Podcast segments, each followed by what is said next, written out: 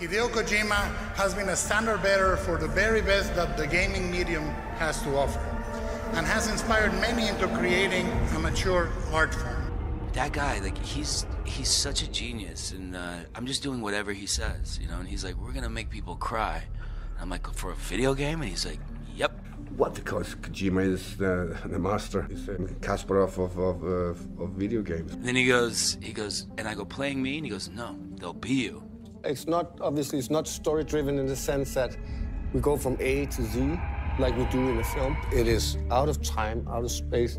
It is in the moment. So I think the opportunity of of doing things we've never done before could be very interesting.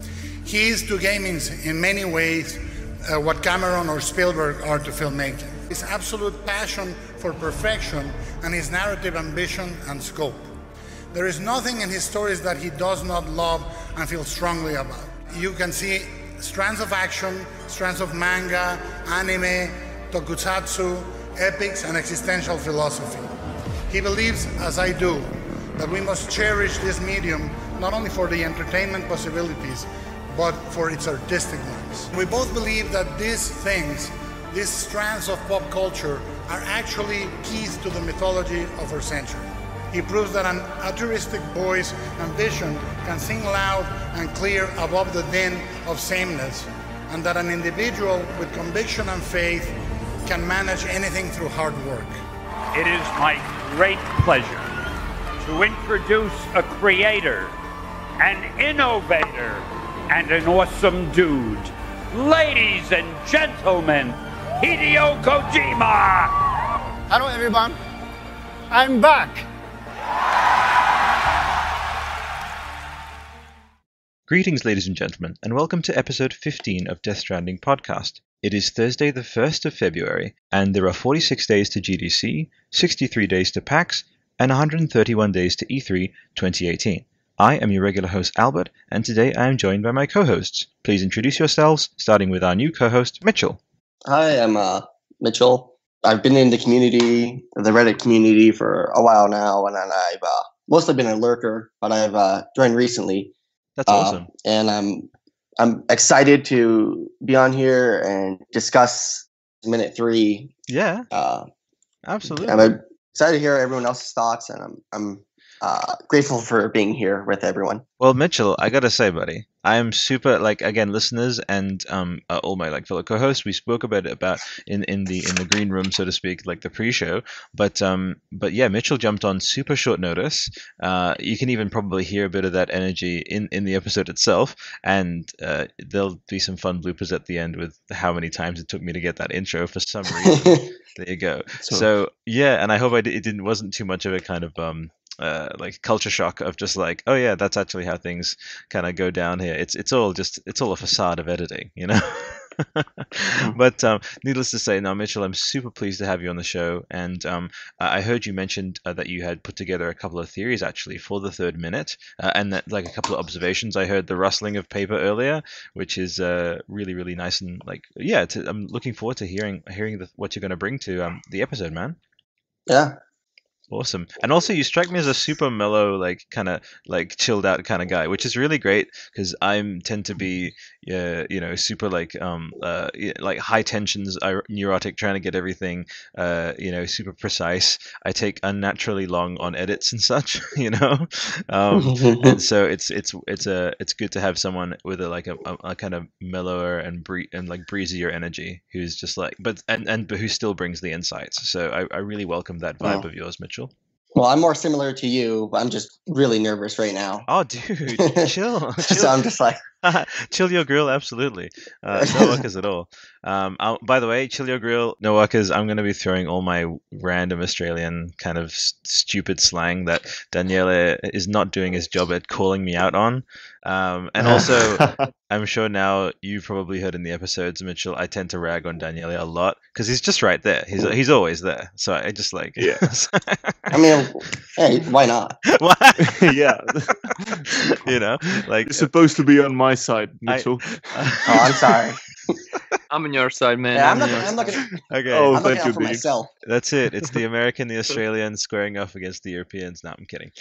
I'm kidding. I'm kidding. But anyway, Definitely welcome, Mitchell. And yeah, Daniele, Joker, and love you, man. Love you guys. Okay, so for our new listeners, this is a weekly podcast dedicated to Death Stranding, the currently in production upcoming title from Hideo Kojima and Kojima Productions. As well as news and discussion on the game itself, we also cover Mr. Kojima's many and varied influences, everything from literature to film, poetry, TV, and more. Our mission is to showcase and celebrate just how culturally, intellectually, artistically, and philosophically enriching and eclectic Mr. Kojima's work truly is, leading up to and following the game's eventual release. With that regular rundown out of the way, let's get the show started.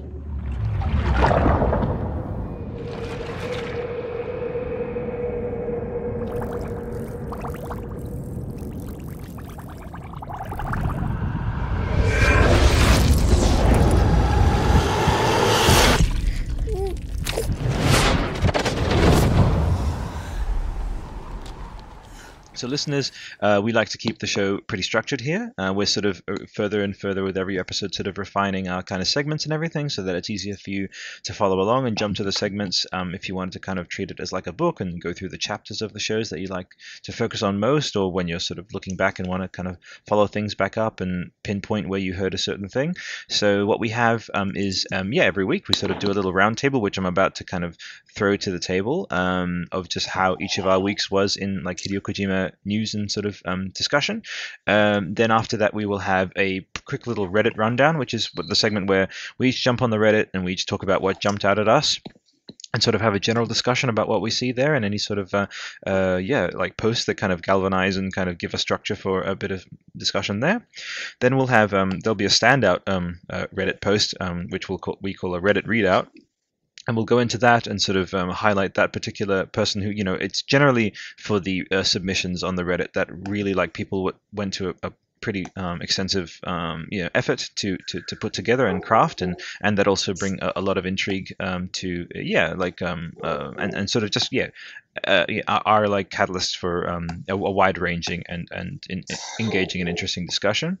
Um, after that, our fourth section is we will be shouting out supporters uh, and and Patreon people, of which none have joined uh, this week. However, we did have uh, last week um, uh, uh, Yusha, who, as I mentioned, you know, Insanity Bro, like you it's I mentioned it on the other podcast, but I, I always can't just go past even like a you know forward uh you know like a um you know like what we're doing now, which is an outline of a show of when we will thank them. I can't like just pass by without literally thanking the, this this person who um, I was just actually in the Skype group where if you like um, support us on the Patreon, we, we get you into the Skype group where so you can just riff with us and and um, yeah suggest topics and all that, and actually jump on the show as well. So Yusha Insanity Bro, you're a legend. Uh, he's supporting us on two platforms, guys. So he's on Patreon and Patreon Podbean.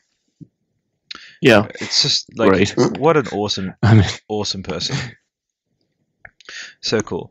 So yeah, shouting out to you, um, and then yeah, we'll just give a full full thing for anyone who's joined there, and then also um, for people who have just. We also love to read out comments of, of, of folks talking about the show, giving us both constructive, you know, and positive feedback. So that's that.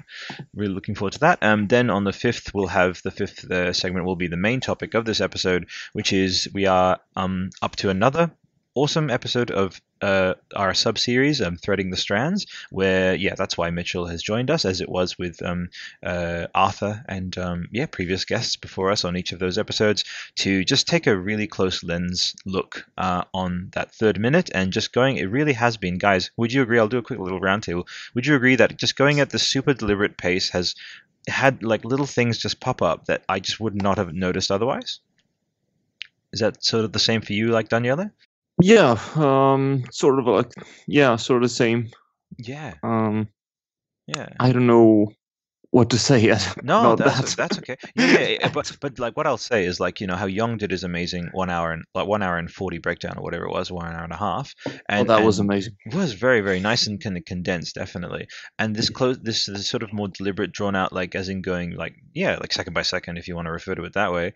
Um, we again, listeners, it's not about going su- su- super like conspiratorially deep and uh, you know exhaustively and, and trying to like figure out what the patterns in the mud mean. Nothing like that. It's just that yeah going at that pace, it ends up just um, making us think of where narrative could go, uh, where um, with like aesthetic ins- inspirations and touchstones, and, and it ends up being quite quite an engaging process to do. And, and we tend to find, at least for me, uh, for the past two um, episodes of Threading the Strands, I've always come away with something I just wouldn't wouldn't have noticed otherwise, thanks to you guys. And yeah, just that that sort of roundtable. So looking forward to that. Um, after the main topic, we'll have our closing remarks.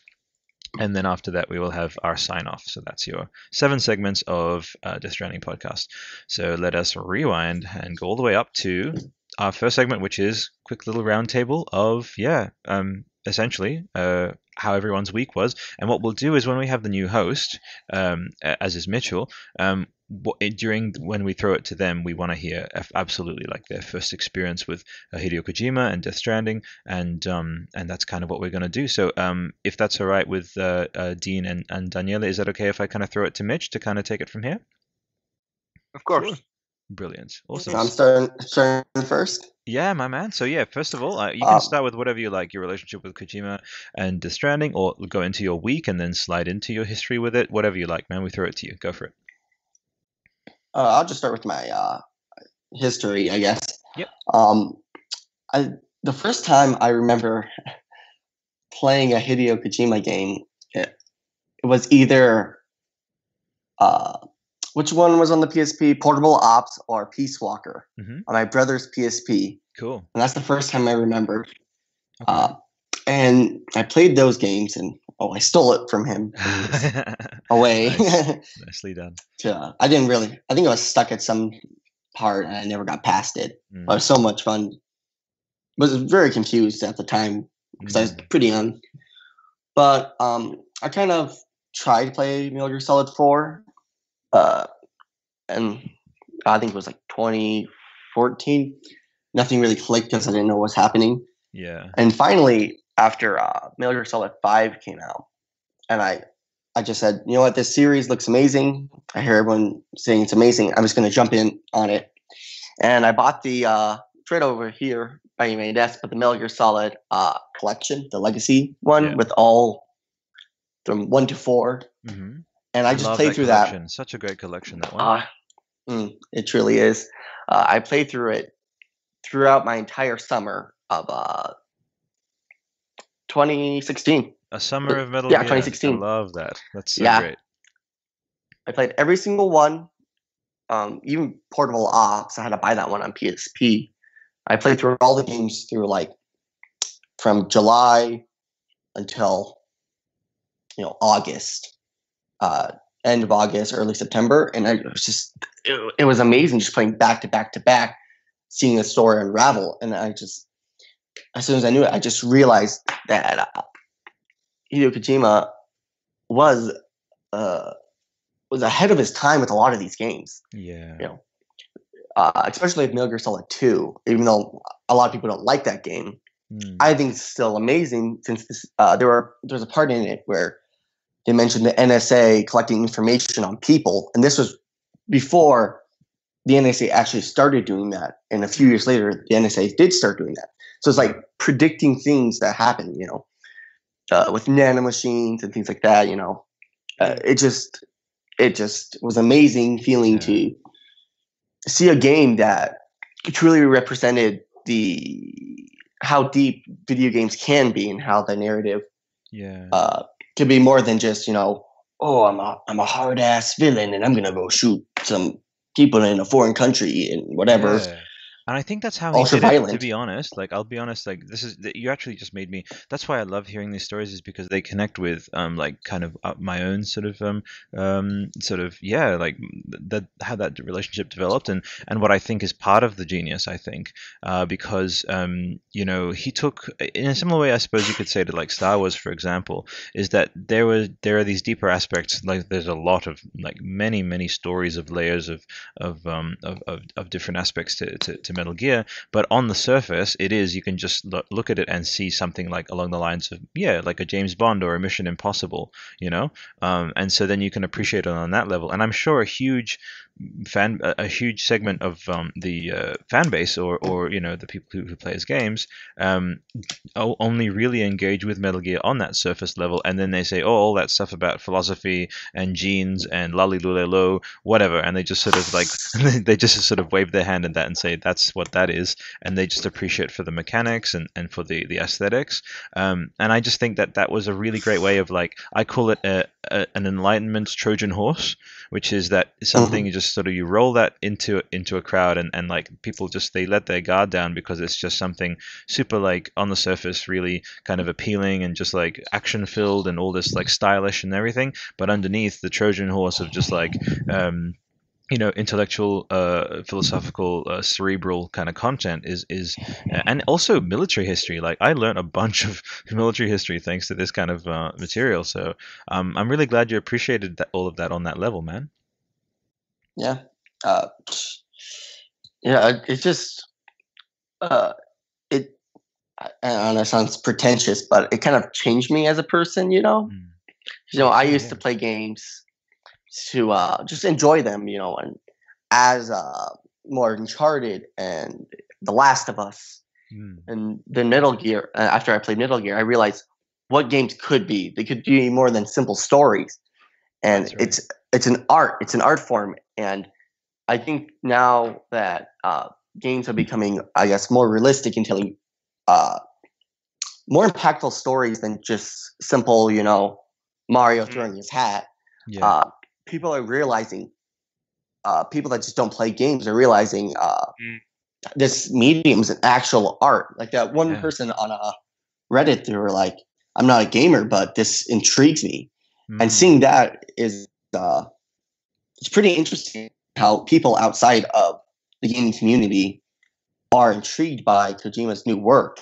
I know, Uh, yeah, and then you have the connections with Mads Mikkelsen, Norman, insane. Norman Reedus, and and uh, Guillermo del Toro. I see, again another level of like Mhm. if you have your guard down and that you're not sort of prepped on all of you know Kojima's kind of uh, obliqueness and oddness and, and otherness. Um, all you really need to know on the surface is oh, Mads Mikkelsen, he was in Rogue One. Mads Mikkelsen, he was in um, uh, Doctor Strange. Hannibal. Yeah, Hannibal, Doctor Mhm. Strange, and and Norman Reedus. Oh, he's he's Walking Dead, and so then people make that instant kind of pop culture connection, if you will. But what they don't Mhm. realize is that they're stepping into something that at least has the potential, even though it might not be something that people resonate with uh, across the board. Like again, I'm I'm sure some people are just like, hey, Death Stranding looks weird. I want to play it, and that's the only level they appreciate it on, and that's totally valid.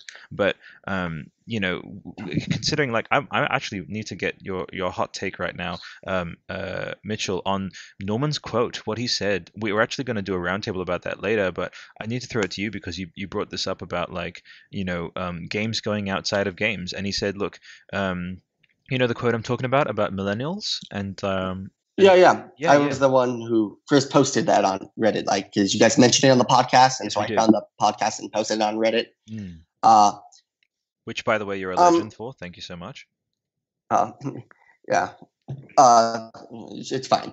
Um, also, uh, I find you super i i like endearingly deferent to like taking credit, and you're awesome. And I just want to just say that because I can tell even across like we're not we don't have the visuals here, we just go audio only, and I just want to say you're an awesome person. okay. Yeah. oh, thanks so much. Yeah, go for Uh, it, man. Well, well, my hot take on it is um here. uh, Let me get the quote. Uh, uh here's your post. Mhm. Um, uh, it's intriguing, but I'm also kind of uh a little bit worried. Yeah. You know, Mm, and here's why I'm worried. Uh, you know, Blade Runner, the original Blade Runner. Yeah, that's right. When that came out, it was before its time, and because it was so ahead of its time, people didn't like it. Mm, true. It flopped at the box office. P- critics complained about it, said it was poorly written, that the world was boring, and everything that. But then years later, like 10, 20 years later, it's considered a masterpiece. It's considered one of the most important uh, pieces of cinema. Yes, that's absolutely right. And so, and this is why I'm afraid of Death Stranding. It could be uh, so ahead of its time that when people play it, say, "Oh, it's bad. It doesn't make sense. yeah. It's stupid. No, it's why is there elements of social media and millennial culture? This is dumb. Who Mm. cares?" True. And I it found might be years later down the line that uh, people realize, "Oh, wait, I can see that now. I can see this. I can see that." Kind of like how Metal Gear Gear Solid 2, to the NSA, collecting information on American citizens and uh, games uh, and how they just kept referencing uh, th- these pieces of art and life started imitating the art. Mm. Um, I think this game will be, if it's done correctly, which it probably will, will be uh, it will be bad. At, people consider it bad at first, mm. but will change into something uh, more impactful. I agree over time. I agree, and and I, I, I, yeah, actually, go go go, um, um, Dean, absolutely. Yeah, I, I wanted to maybe. Uh, I don't think so because uh, for me at least, I, am talking from my perspective because I can't talk for anyone else's. But for me, it, it was pretty. the game industry is uh, in a pretty stale place, mm. and I think any uniqueness mm-hmm. uniqueness of any kind will only you know. Um, you know public will be delighted to have it uh, yeah so okay. th- that's my opinion on because you know M- mgs2 it was all new new r- really new medium then mm. and uh, something strange as that you know it really pushed some people away but now when we have so many games coming out so so so so many different games but uh, again a lot of them pretty similar in, in their structure I think Kojima Kojima will actually you know uh, pretty much uh, blow the world because of it because of his uniqueness and w- what he will do. Interesting. Yeah. yeah. no, I, I appreciate both of those perspectives, um, man. Um, let's do because we've we've heard from um, um Dean on it. Daniele, what did you think on what uh, Mitchell just raised? If uh, if that's cool. Yeah. Um. Go ahead. Sorry, I was muted. That's, that's all right. Go ahead. um, yeah, I mean, it's um, he said something really true, uh, which is that um, if you um, Kojima, he's uh, ahead of his time, and uh, that's why he gets sometimes misunderstood or um, not uh, not appreciated enough. Mm. Um, that's that's really interesting, and it's always like this with art.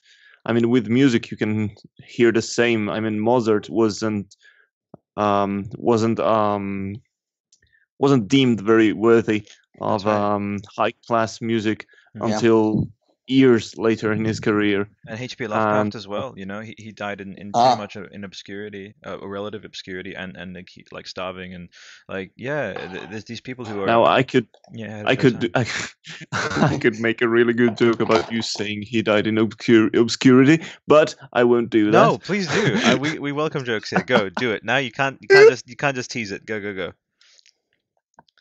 Go. I mean, looking at his work, I think he would have liked it. Ah, uh, there you go. Love it. Amazing. Oh, I wow. said it was a bad joke. Yeah. You asked for I, it. I did. I did. Now I regret it. I didn't ask for it. I didn't ask for it. Mitchell, I'm sorry, Mitchell. yeah. but, but yeah, no, it's fine. That's all good. That's all We're good. Gonna... But yeah, continue, uh, Daniele. There go our listeners. Uh, well, yeah, and that's um, and that's really something interesting. I mean, and he's um, he's got these ideas. I mean, I mean, I, I wonder what we'll say uh, ten years from now about Death Stranding. Hmm. Um, that that's gonna be interesting for me hmm. um, to to keep track of, and um, yeah.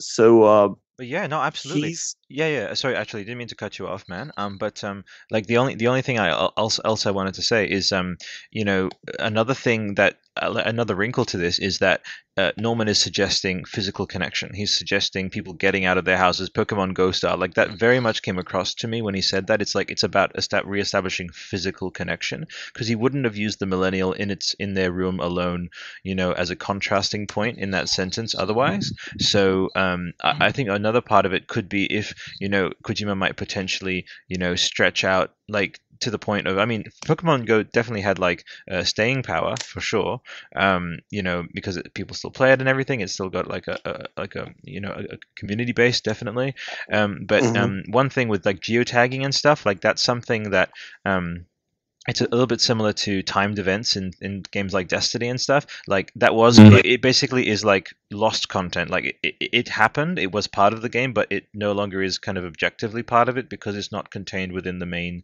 Uh, like I, I'm wondering if Death Stranding may be cut, maybe spread too thin, like with too much across different forms of media. So yeah, I can understand the the concern there as well because if we do think about something being ahead of its time, but then if you try to revisit Death Stranding ten years hence and the geotagging, for example, is impossible because you had to have been there while it was happening, you know that that could be something where um, yeah, like Mm. it's it's very interesting to to, to consider um like or even if it's already even before it's already out to consider Death Stranding's potential legacy, you know? Could I uh, Yeah. put something in there? Oh yeah, Oh, sure. sorry. Yeah. Oh, actually, That's it's- all right. um, a Could it of a tra- traffic controller? Uh, let's go, uh, uh, Mitchell, and then Daniel. Go, Daniele. Go. Okay. Wait, am I going? Is Daniele yes. Yeah. going? Oh yeah. Mitchell, M- M- Mitchell, and then Daniele. Go for it, buddy. Okay. Um, uh, this could be a case of. Uh, do you guys seen Interstellar, the movie? Yes, Yeah. yes, Yep. Seeing that in IMAX or even just a theater is a completely different experience than seeing it in your living room, Yes. right? Mm. So could this be the case, uh, like a cinema case, where when you play it when it came out, and like you know, whatever that happened then, it was amazing and phenomenal. Uh, but years down the line, it will be lost uh, due to time, and if it's going to be something like Destiny, like you said, live events, Mm. um, kind of be uh, like Roy Batty once said, lost like tears in the rain. You know Yeah. will True. will it be forgotten like you know will you know if i pick it up 30 years from now or when it releases 30 years from then will it still have the same impact as when i played it the day of Mm. That's actually super important. It reminds you of like uh, Kubrick. I don't know. Does everyone remember um, you know, how um, uh, 2001: Space Odyssey was received? I'm, I'm looking it up now, but I get a similar feeling because of how Yeah. like Mhm. sort of drawn out the pacing of that film is that it wouldn't have really connected with like uh, most blockbuster movie going audiences, and that it was seen as ahead of its time, and now many years Mhm. hence it's been seen and, and, and regarded as this like Mhm. Pillar of cinema, you know. So I, I definitely agree with that. But um, but yeah, I'll throw it to Daniele. Also, Daniele, I definitely didn't mean to cut you off. I just figured I would do the roundtable according to like the guest being here. But please go unmuted uh, uh, as long as you like into your point, man. it's all right. Um, I mean, yeah. Um, having having uh, there will probably be uh, a smartphone app for Death Stranding Yeah. for social interactions. That's what I'm probably uh, thinking of. Um, but um, I mean, even if the game won't feel the same 20, 30 years from now, I mean, it happens with every game on the um, peculiar side of the game. For Mm. example, on Metal Gear Solid 2, as we mentioned, uh, there was this shocking news of uh, the government taking your informations and stuff. If you play the game nowadays, you you you hear like, okay, government is gathering information. Yeah, I know that. So what? Yeah. so yeah, I mean, or for 2001: A Space Odyssey, um, probably in the 60s, people were amazed by the special effects, practical effects, uh, and nowadays you see you uh, we have CGI, we have all that stuff. So it's not as um, Mm, surprising as it used to be. Mm, But I mean, uh, but it's still pretty that's always gonna Pretty- happen. But the effects in Odyssey is still pretty good today. I watched it like yeah three Oh years yes, ago. it is. Yeah. It is. It Great. is. oh it's I mean, it is. You just you just lose that uh, sense of uh, um, I don't know uh, awe the the unexpected Aw. effects. wonder You yeah. yeah you want you want yeah, yeah that sense of wonder, and um, yeah that that's what changes. But it changes uh, with every product you you release with every form of art, um, and that's of course that's that's where art goes all the time. So yeah, I mean, we'll just enjoy the game at the uh, at the maximum level when it releases, and then we'll know it will uh, uh, it will have a different effect uh, Yeah. twenty years from now. That's Yeah. that's something I expect, and I'm not really bothered by. Agreed. Yeah, definitely, definitely, for sure. Well, that yeah. Um, you mentioned a bit about your history there, Mitchell, with uh, you know, when how, how you came to experience it. But let's um launch into sort of how each of our weeks were with uh, Hideo Kojima. And, Yeah, I was about to say that. Yeah, fantastic. Yeah, um, li- wavelength like mine's. Um, so yeah, uh, I wanted to ask. Yeah, so what was anything that jumped out at you just this past week? Um, uh, on, Me? on Death Stranding. Yep, go for it, uh, Mitchell. Um, surprisingly, um, so a little backstory on this. I got my sister. We had a Secret Santa gift exchange, and she got me an H.P. Lovecraft's Tales of Horror, an 800 page of 28 stories from H.P. Nice. Lovecraft. Awesome. And I was reading. I've been stuck on this one, and I've been reading it uh, a lot. I just keep rereading it. Hmm. But it's uh, I had the book with me. It's a line from the the the story Dagon. So it, it reminded me a lot of Death Stranding. Was it was it um uh, Dagon? Yeah, let me. Uh, would you mind if I? Yeah. Oh, sorry, Dagon. Ah, sorry. Yeah, yeah, that's all right. Yeah, go, go right ahead. Have you read that?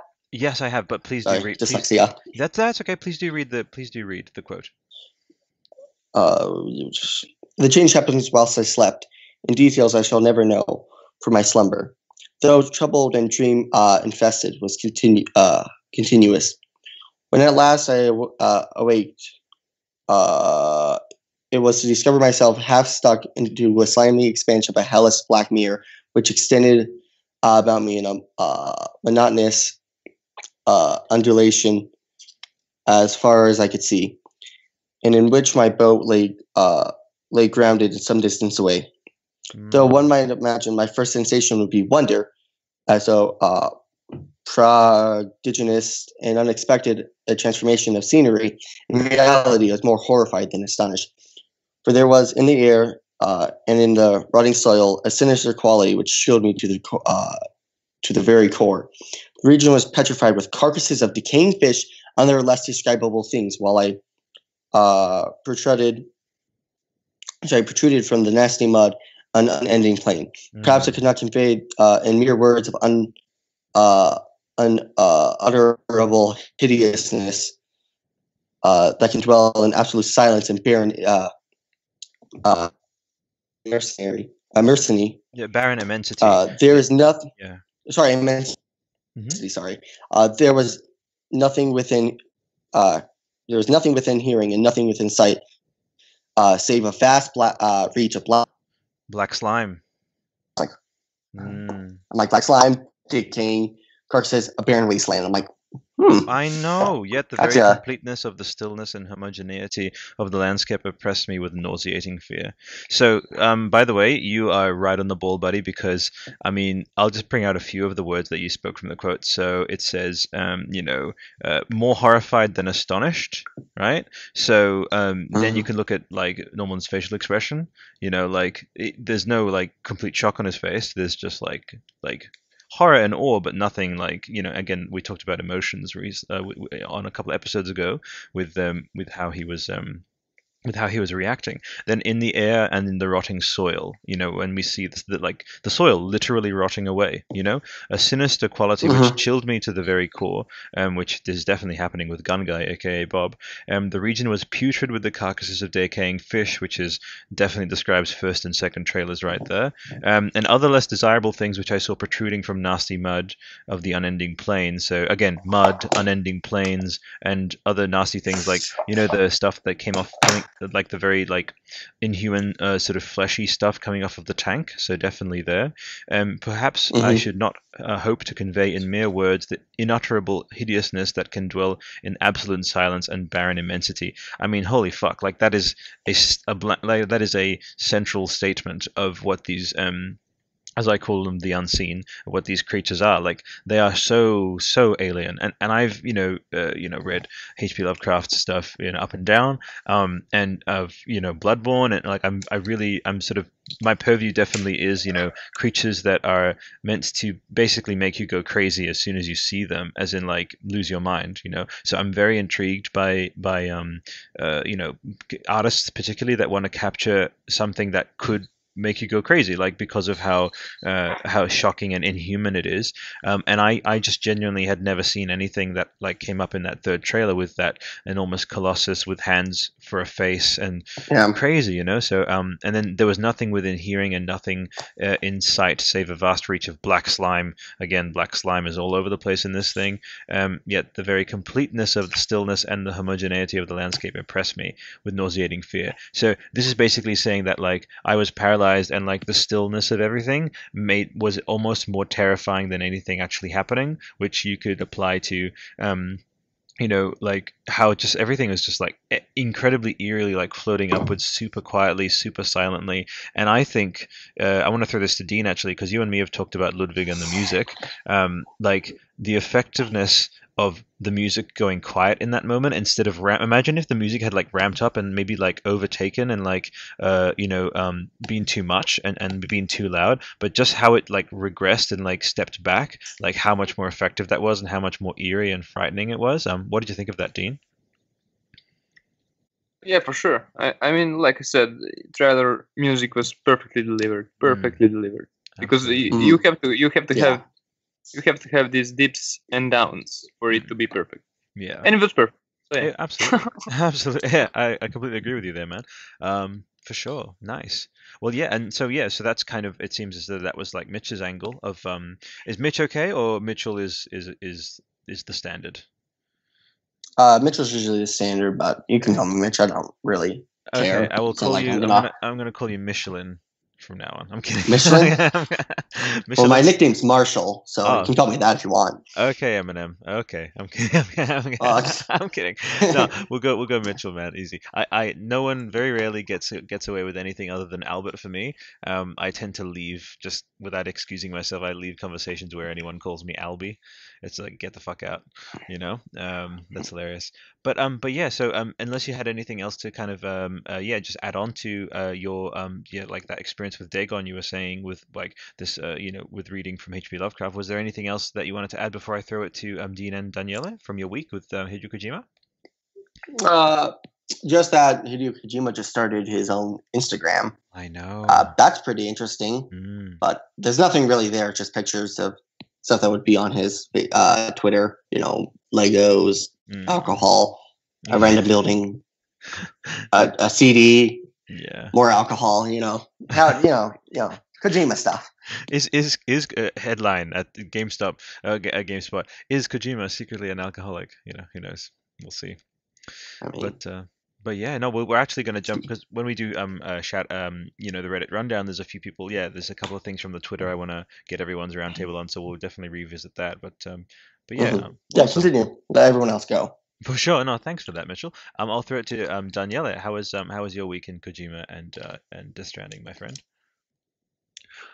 Well, as I said, um, Kojima just started his Instagram, so I started following him. Please. And um, he also received a visit from Guillermo del Toro, yes, uh, Mhm. that's right. which who probably was shown the gameplay because that's what Guillermo said uh, he would do. Um, yeah, and uh, he retweeted a IGN post that um, showed a person speedrunning PT. Oh, amazing. Oh, That's yeah. interesting. Yeah, 15 minutes. That's amazing. Yeah, I mean that game can't be like you. You don't have many shortcuts in that game, so Yeah. that's that's what I think you you get. Um, yeah, so um, a pretty calm week. He's always working. He's always tweeting. He's working. Look, Yeah. guys, I'm not wasting my time. Yeah, that's right. That's That- all right. Agreed. we we deserve it. We deserve it. We we put his uh, work in question. So yeah. but that's okay. I, I think the energy is good between him and his community now. I, I think, but it, it was, Yeah, and we, we spoke about this on previous episodes about like um uh, uh, like a little window of, of uh, like right after that with the IGN article and, and you know making those um uh yeah like explanations about SAG-AFTRA. I, I, I was I was like almost reaching through the internet into the article onto like with my arm just on like Hideo's shoulder, just being buddy. It's all good. Don't worry about it. Like yeah, like you're fine. We you have a, a, a fucking work ethic which in seven lifetimes I wouldn't have been able to cultivate. Like him reading like a book a day and like all that shit, and it, it all it's all right there to see, and, and and to and you can just pick it up from him from in terms of a vibe. So, but yeah, no, definitely, yeah, I, I agree. um, we're gonna jump into actually some of um uh you know the uh, Guillermo del Toro stuff um later on, but um but yeah, man. Um, anything else before I throw it to uh, the dean, the deanster? you can throw it to the deanster. I will throw it to the Deanster. Dean, how was your week? Uh, as well as the crazy move that you did, you know, uh, um, with Death Stranding and, and Hideo Kojima. Yeah, yeah. So I pretty much moved from one city to another. So I'm in Main of Croatia now. So it's go. the land of opportunity. and- Yeah. Amazing. I'm sorry, what city are you in now? Zagreb. Zagreb, cool. Zagabria. Zagreb. Uh, He arrived still, with still, a some- suitcase and a still dream. pretty far from me. yeah, yeah. I, I'm I'm more far than, than before. Yeah. Yeah, new strategy. I have a new strategy for the eventual like twenty. I'm again. I'm uh, Mitchell. I'm not, sh- not sure if I've uh, expressed it anywhere on the outlets. Uh, but uh, on the episodes, definitely I've referred to um, September nineteenth as the like it's the definite release date of oh yeah 2019 of um, Death Stranding. The reason being selfishly because it's the um, week of our hundredth episode. Uh, keeping this up with once a week, and so I have got a new strategy now. Instead of us all like triangulating and like finding a boat and meeting exactly in the middle of all of our various locations, like Louise and like Steve and everyone, um, Which probably would be somewhere in the ocean. yeah, exactly. We should uh, figure out where, like a heat map, just figure out how close everyone is to like a certain place. So if like most people are in Europe, most people are in America, we'll figure out and just like make that happen because that'd be really cool. And then Mitchell and like then I'm I'm extending this to, like Arthur and um everyone who we who we've had on previously, like Josh from Texas, for example. It would be cool to like dial everyone up because I've got everyone in the Skype group. So like in a year and a bit's time, just like like like spam everyone hey you were on this show like however long ago uh, this game is actually coming out in two months come to this location do this you know Mhm. which i think Uh, could, yeah could kind of fun but yeah go ahead yeah. Me? and Yeah. oh, so sorry. I, I should continue. Yeah. Uh, yeah. So I moved, and yeah, I have a pretty pretty better internet here. yeah And uh, as far as Death Stranding is, Death Stranding is concerned, oh, I hear some background noise. i do Mitchell, yeah, can you? Ah, mute yourself? sorry. mitchell you can eat Sorry, your some you of can, my eat, you can eat your cornflakes later i'm kidding i'm kidding Oh no, I'm sorry. I dropped I dropped some papers and stuff, so I was trying to pick them Yeah. back up. you're fine you're fine yeah, yeah you just Okay. do do the muting thing man it's all good um, but yeah don't worry about it man um uh, go ahead uh, dean Yeah, and as far as Death Stranding, I mean, yeah, the, the, there's the Instagram. Uh, as, uh, Instagram stuff were pretty interesting to me because I think Kojima like posted 1,000 pictures of Star Wars spaceships of some kind, you know, Lego stuff. that's That's right pretty crazy. mm. And the other, the other thing was no one mentioned it yet is Junji Ito. Uh, you know how Yes. Guillermo Guillermo visited Mhm. Junji Ito. yeah they just had dinner together Yeah, I, I can only see it, man. Uh, in another trailer, next trailer, or even you know after that, uh, Junji Ito comes. You know, he, he's some kind of NPC or something, and he he's revealed like something similar to Gu- Guillermo del Toro. Mm. Yeah, I, really think that there's a big possibility of that happening. Gosh, I would love Because- to see Junji Ito's name in the credits for Death Mm. Stranding in some way. Yeah, yeah, Can you imagine that? Yeah, yeah, for sure.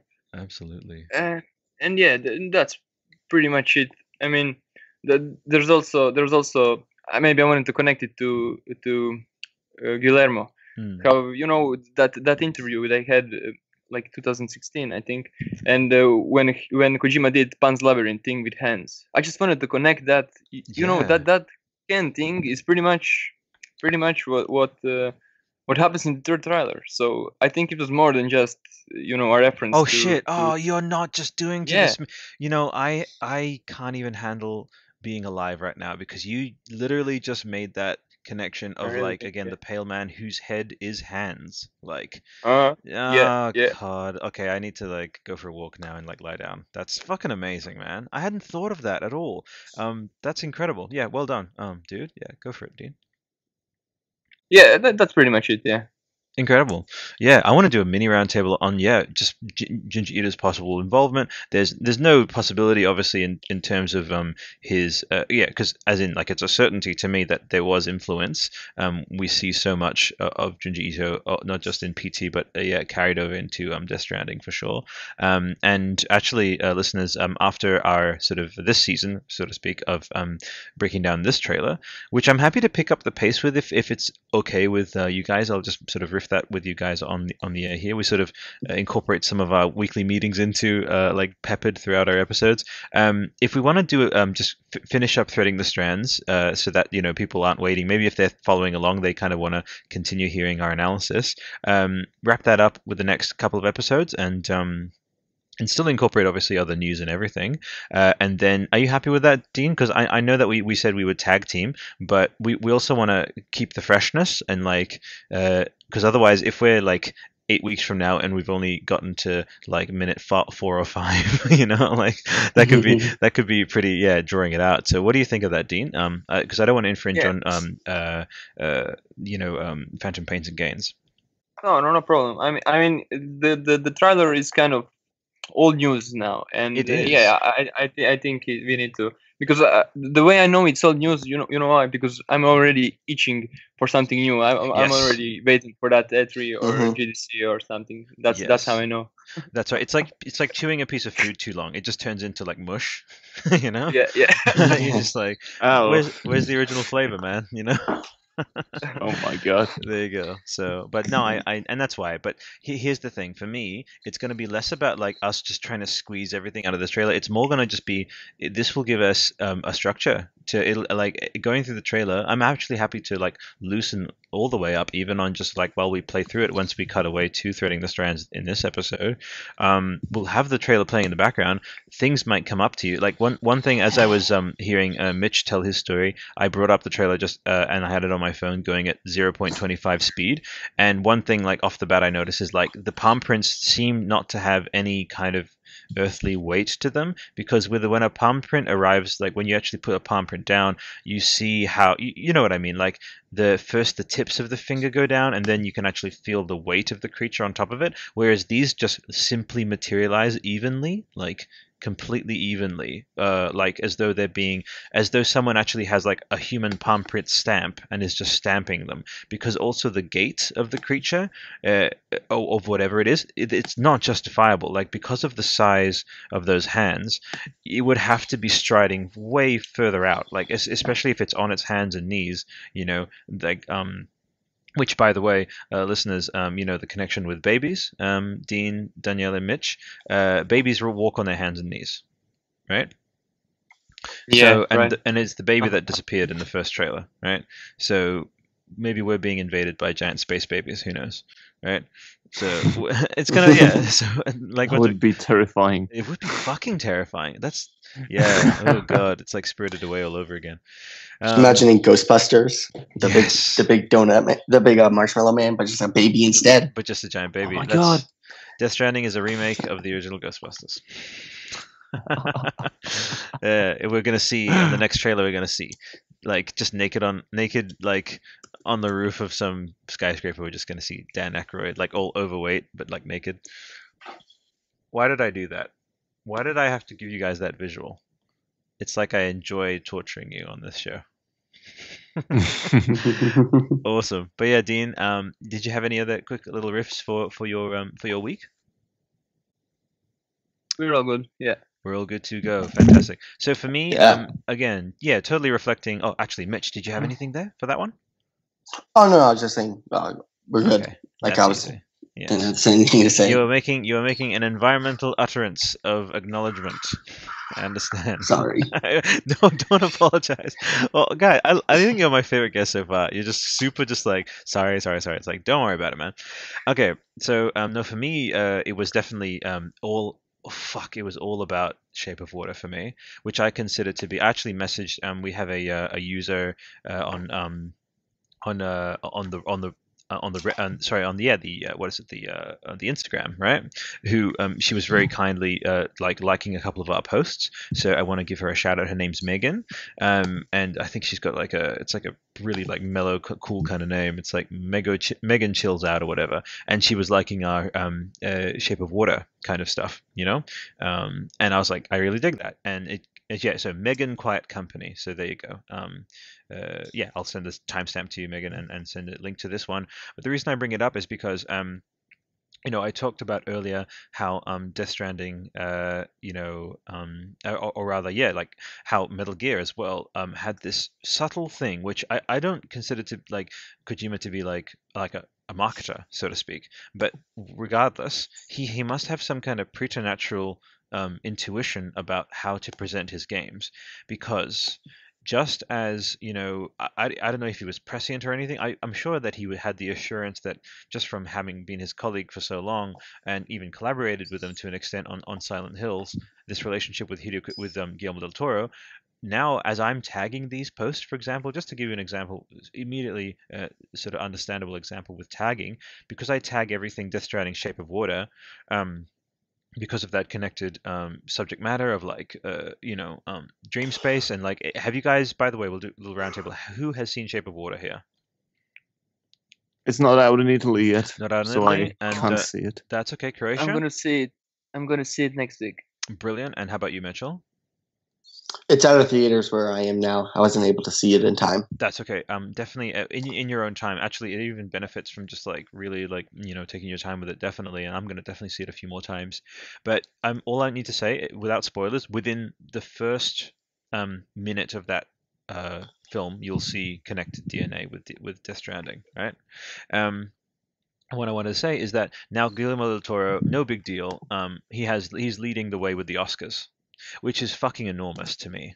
Like I, you know, I saw him give his Golden Globes acceptance speech, and you can even tell in his sort of um. That's why he's like super mellow. He's not like being super like effusive and just like oh you know oh finally anything like that. He like you hear and you hear Guillermo talk about um film production and getting his movies made. He has like seventy more film ideas than the ten movies than he's actually gotten made, and he's definitely like jaded with awards and jaded with with Hollywood. So even though this is a huge honor for him, I love how grounded he's being, and it's very definitely reminds me of like how Kojima approaches uh, receiving his honors and stuff when he's been given like these awards and stuff. And that's why I also think they're they're kind of kindred spirits in that way, as well as the sort of um growing up in similar settings with similar like you know Ultraman and, and all these like um uh tokusatsu all, all everything I say at the top of the show that that connected them in, in the first place. Um and I also love uh that they have this kind of shared eclectic space where by the way you know just as this uh, Academy Award mult like 13 ac- Academy Award nominated film is being, you know, shared by the Academy in all. The, this is the highest prestige of this medium, and you could argue any medium ever really, if you think about it. Like, uh, you know, the um, let's let's go let's go through the medium. So the Grammys, that's great. Yep, Grammys don't have definitely as high a profile as Oscars, Emmys. Yeah, okay, let's go past that. Um, you know, Golden Globes, yeah, probably right there with like just but like um like in you know le- like looking up at the Oscars there, um, and then you look at literature. You know, you have um, those awards there, which I need to become less ignorant about. About uh, you, what what's name naming a, a literature award, guys? Help me out here. Uh, Uh, Nobel Prize. Sorry. Um, Yeah, exactly. I, exactly. I have no idea. There you go. That's all you need to know. But Oscars, you say Oscars, that's immediate. That's entertainment. That's art. All of these terms come to the forefront, right? Um, Death you know Stranding what is I, what I yeah. Go ahead. Can I just chime, chime in for a sec? Yeah, uh, what I think is a bullshit move uh, from Oscars is there that there's no Blade Runner as the best uh, movie. Yeah. that is kind of fucked up. I mean, That is yeah. kind of fucked up. Yeah. So yeah, I, I don't have very, very, very, you know, good opinion of Oscars Fuck the Oscars. for some time now. But then, yeah. right. You know, I, I resonate with I resonate with both. Okay. Um, there's prestige, there's value in being it- recognized. But yeah, you're right, Dean. Go ahead. Yeah, um, it's still nominated, you know, in in cinematography, sound design, and stuff like that. So that's good. But I simply don't see a reason why it's not for what's the category called? Best Best Picture, right? Best picture, Best best picture, picture. best picture, Yeah, yeah. best director. Yeah, Yeah. best director also. Surprise. yeah. Why? I was very surprised. Uh, I'm glad Shape of Water was recognized as it was because that's you know not just Mhm. because merely of the uh, you know just not just because of the Kojima connection because Blade Runner has a Kojima connection there as well with influences, but that active connection. But you're right. Um, I, I completely agree. There was major snubbage happening there, Dean. I totally agree with you. Mm. Totally. Cool. Yeah, and, and so yeah, no, as I was saying, is like yeah, um, whether again intuitive or not, or or sorry, uh, uh, intentional or not, rather, um, Death Stranding is, is part of this conversation, uh, because we have this man who is on stage, who is going to be on stage receiving that best uh, director Oscar, that best uh, um um uh, best best picture Oscar. Definitely, this is happening. It's just I'm I'm willing it into being. Not that not that he needs my help at all. You'll see when you see this film, it, as I mentioned in the last episode, and I'll happily say ad nauseum, like it just highway, it just like skyrocketed straight into this really really sacred important part of my heart like that the messages of that movie um everything that movie is is just so kindred to me um definitely so any listeners who still haven't seen it definitely go out and um support that film my gosh you know um, but I wanted to say that, like, yeah. So, um, and I fielded it actually to the subreddit. Um, will we see uh, Guillermo be asked about Death Stranding uh, on the press tour uh, for um, um, for the Oscars? Um, and this goes back to actually a post that I made. Uh, I would say maybe even o- o- over a year ago. Um, if you search uh, like Albert Kesser Oscars Black Black Carpet Premiere, I basically started saying to people, and I think I, it was kind of snubbed at the time, which I understand. You know, people have different opinions, and, and you know, uh, like the internet votes how it will, and that's totally fine. But what I basically insinuated is that Death Stranding is going to pave the way for for games being held in as high a regard and in as high a prestige um, as Oscar-winning films. Um, and we will see a shift in how this game will be marketed. We will see a shift in the medium and in the industry in how this game will premiere. And I basically speculated about a black um a black carpet premiere basically of a, like of something where this movie this this game isn't just going to be released on PSN and that's it there will be like I like we saw you know a Final Fantasy X take up the Orpheum I believe it was the um same uh, uh, stage that uh, the Oscars were presented on, and um, like you know, Greg Miller, Tim Gettys, you know, they did that big countdown. That was a surreal moment for me, realizing you know this uh, game series coming from like 1987, dusty, you know, um, Japanese officers, you know, Hironobu Sakaguchi, you know, working title after title, and now they're on the Oscar stage, and Hirono- Hironobu Sakaguchi's face is blown up many many feet up into the up into the air, you know, projected and discussing how far the series has come and all this, you know. Um, so and what I basically said, is, and what wh- when I see this, I know it's just a grain of it. It's maybe like a grain of sand, eternity in an hour, whatever you want to say. It's the first little trickle of like, holy crap! Like there is two degrees. No, there's sorry, there is one degree of separation between Death Stranding being discussed um, in the same breath as a multi-Oscar winning film uh, with a connected staff member, which is you know you know um, as we know, listeners, you know, Guillermo del Toro scanned in, not confirmed to be actively creatively participating in Death Stranding. However, his likeness is being used. He is objectively part of this conversation. Like he's like he may say like, "Oh, I'm just Hideo's puppet." They're more than just puppets. It's been established that they're kindred, that they share creative space. And again, I emphasize, please see Shape of Water because you will see that connected DNA there, definitely.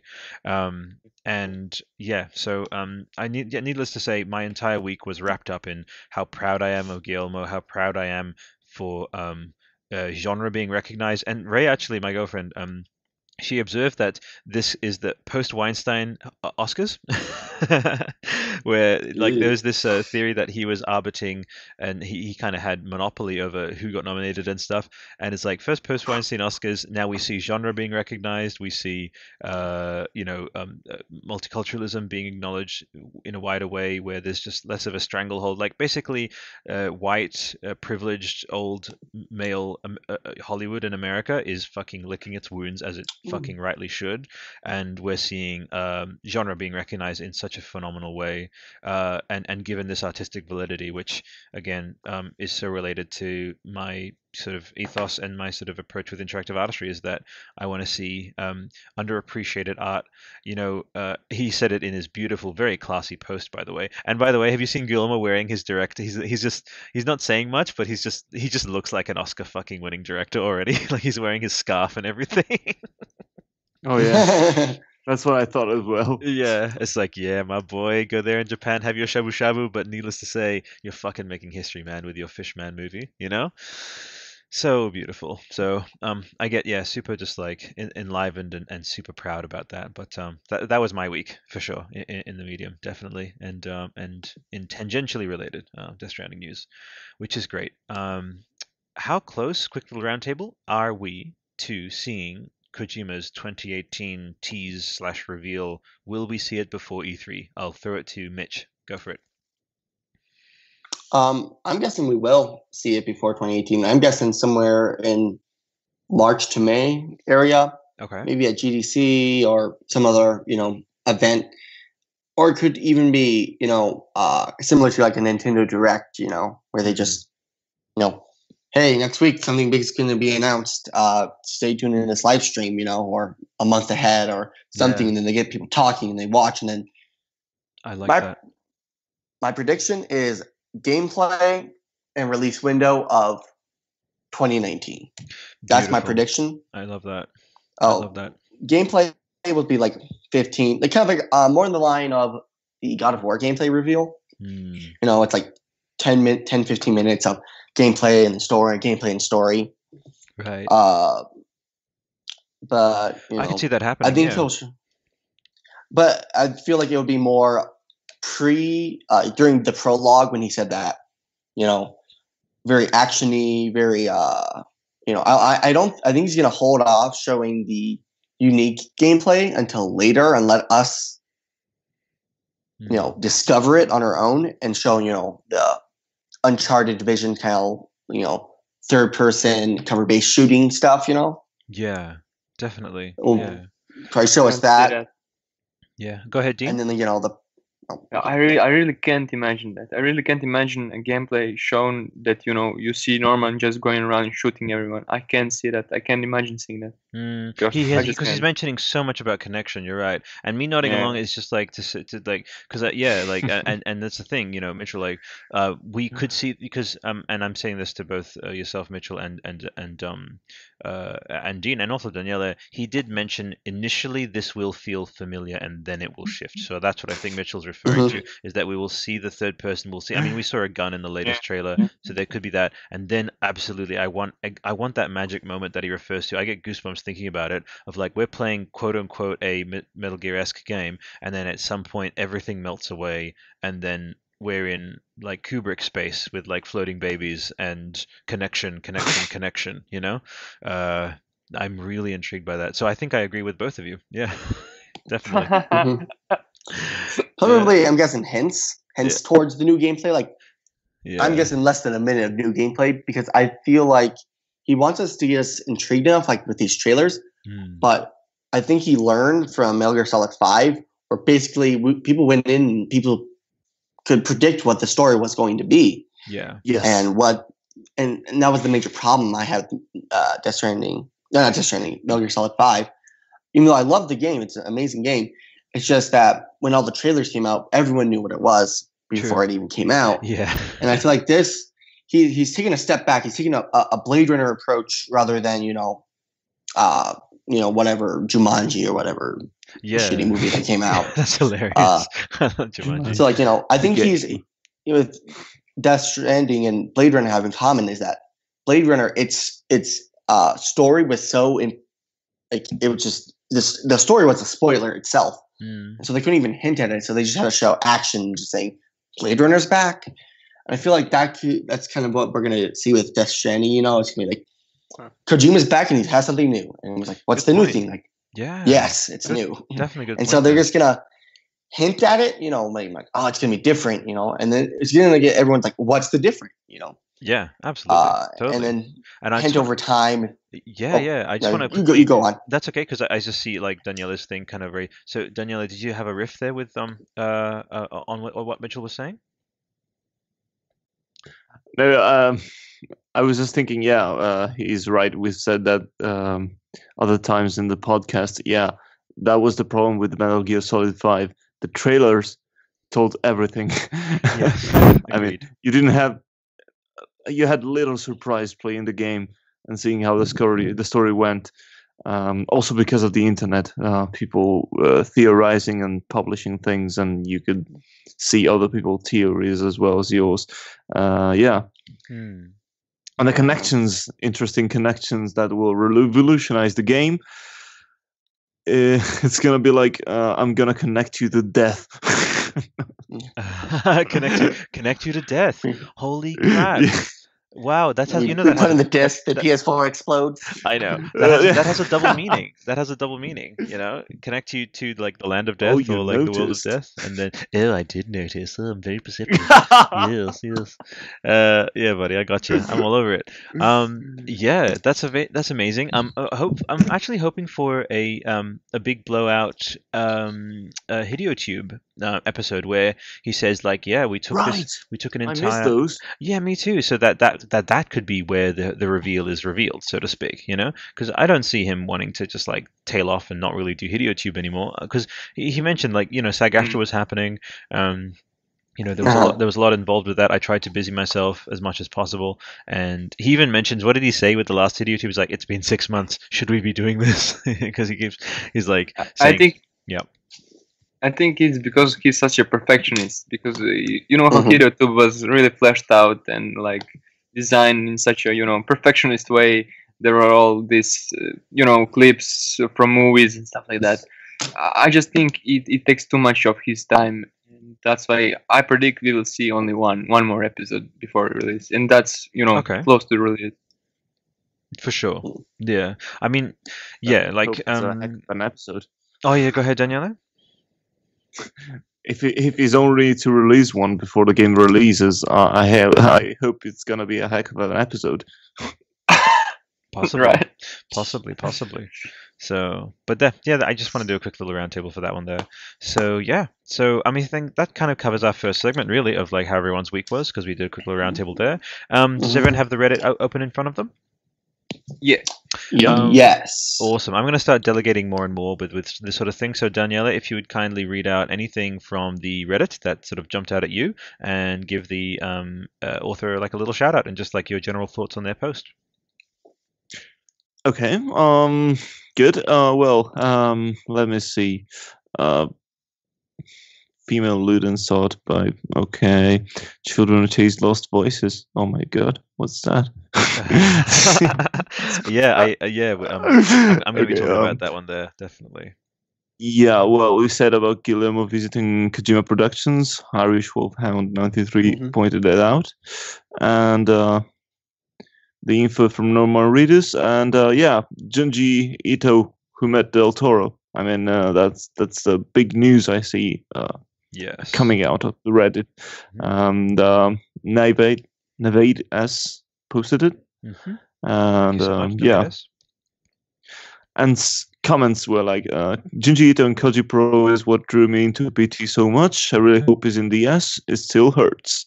Uh, Pinoy Ni- Nina. Pinoy Nina. I'm, I'm hoping I'm reading it right. Um, someone asked, who's the blonde woman? Who's the blonde woman? True, true. Uh, I don't know. Yeah, that's interesting. Okay, Okay. yeah, that's who cool. is she? Exactly, exactly right. Um, someone messaged me recently, and I'll be actually shouting at a whole bunch of people. Like we have a, a, a don't let me forget, by the way, guys. We have Matt from uh, the Facebook group who messaged me. This is going to be on the shout out section. Um, who like he, like these theories. Uh, he said Elle Fanning for the for the woman. I was like Elle Fanning, and I looked her Mm. up. I was like, she looks exactly Yeah. like her. You know. Is that the group from De- Neon Demon? Uh, I believe Yeah. so. Yes, yes, that's Super right. I love Neon that girl. Demon. I love her. That's so cool. Oh, we also have some really cool art um, um, uh, from Fredo MXI. and uh, I really invite you guys to take a look at them because they're really wonderful art from that's trending, hmm and uh, they're really, really, really cool. Yeah. Uh, it's the first post on Reddit right now. Let's have a look. Let's bring this Mama Jammer up. Oh yeah, I saw that. that was, those are pretty interesting. I like them. Yeah, Mm-hmm. Coolies. Let's uh, Mm. quickly because my, my Reddit just crashed, so let's have a look. Made some designs. Oh, Oh, it's get okay. out of here! This is crazy. Uh, yeah, like kind of True Detective tastic. I love it. You know. yeah. Uh, yeah. This is incredible. How incredible. possible? How possible do you think the, it, it could be that you know Elle Fanning will- will be in the game? I mean, I mean considering the she's reference. she's pretty young. Uh, yes, the ref connection, and she's pretty young and didn't have, I mean, much of a career. I think she's 18 Hmm. or 19. Ni- Nineteen.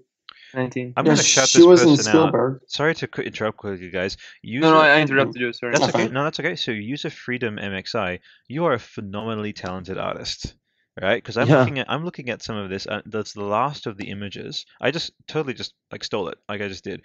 It's it's the um photo of um it's with the overcast sky. We have Norman in profile looking to the left, and his entire being, so to speak, his silhouette is filled with basically yeah, Mads, the child, Guillermo, um, the the baby, the doll, and it's all just contained within him, contained within his story. This oh, I saw that. Yeah. this is fucking cover art worthy. This oh is man, I didn't like it. Mhm. I didn't like didn't it. It was too it? much. you too much. you Too think- much uh, of it. Well, here's, the, here's the thing. This is my angle for you, and I totally respect different viewpoints. It's really important. Makes the world go round. But this is the one thing I'll say. So if you squint and you just look away and you just see, like, it just looks like someone who's just got.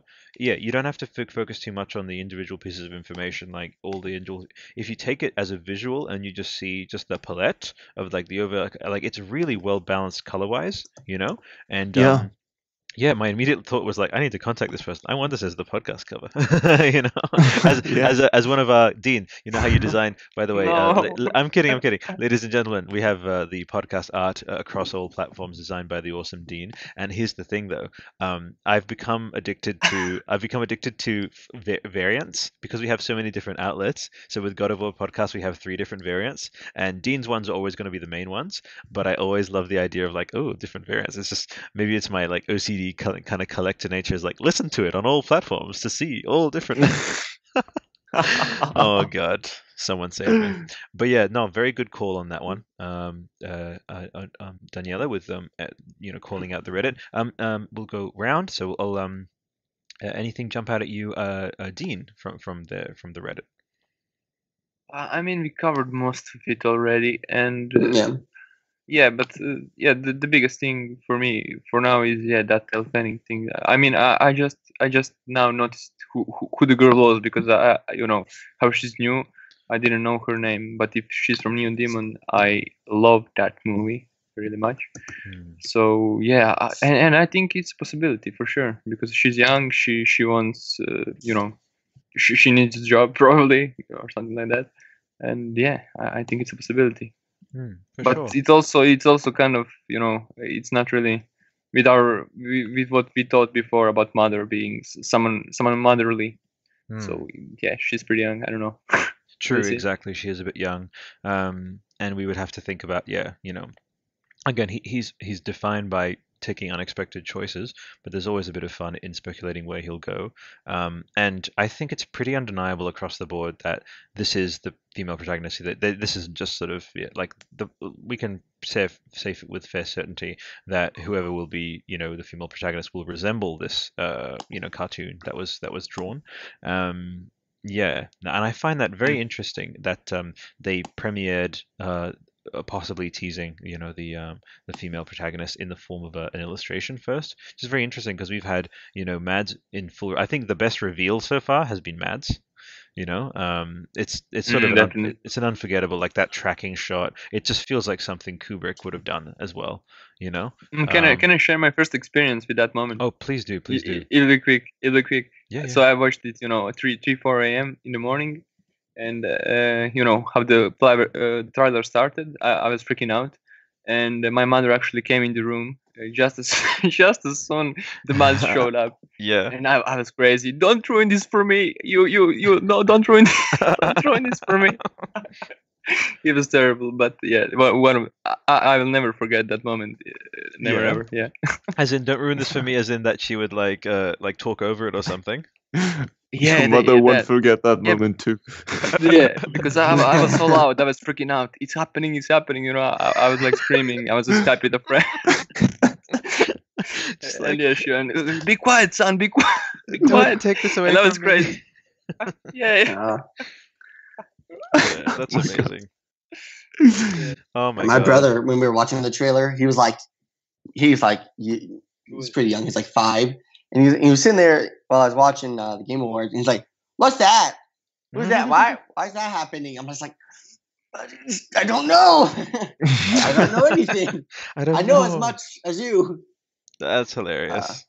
That's really great. I actually would love to see listeners if you did want to send in your sort of stories of um, you know, like yeah, like uh, of, of like your experiences watching the trailers maybe if you had to sort of have a kind of big information dump on whoever watched it with you or that walked in on you watching it and you had to sort of explain uh, you know, don't worry, this isn't some kind of weird fetish thing. It's just like naked Norman on a, like, you know, it's like, you know, like wow, this is that- yeah. that's an interesting idea. Yeah, I would love to hear people's sort of stories of, um, you know, having to sort of, um, you know, Death Stranding and then what, like people having to kind of, yeah, like either, watching trailers or whatever. But I, I think that'd be a pretty cool, interesting uh, idea. What do you, th- what do you guys think? Oh, yeah, it's it's cool. I mean, that that's good. Uh, That's that should be really fun to do. For sure. Um, speaking of uh the community, um, we have that Oh. post that we recorded. Actually, does anyone else have any others that they wanted to shout out before I, I crack on? Crack on. I just I just want to say one thing. It's totally unrelated, but it just came to my mind thinking about the female Ludens fan art and uh, stuff. What if at the beginning of the game you could choose between a male or a female protagonist? Mm, Like uh, Mass Effect, you know, Yeah, you could something like that. interesting. Like you know. either are Norman Reedus or Emma Stone, I mean, something like that. that Mm-mm. would I don't would think so. That would be Hmm. crazy because it's hard to do. It's so hard to do. You know, both both Yeah. both both played. It is. It is. It is. I- Yeah. I don't know. I, I would much rather Yeah. have one experience and it's fleshed out to the end. You know.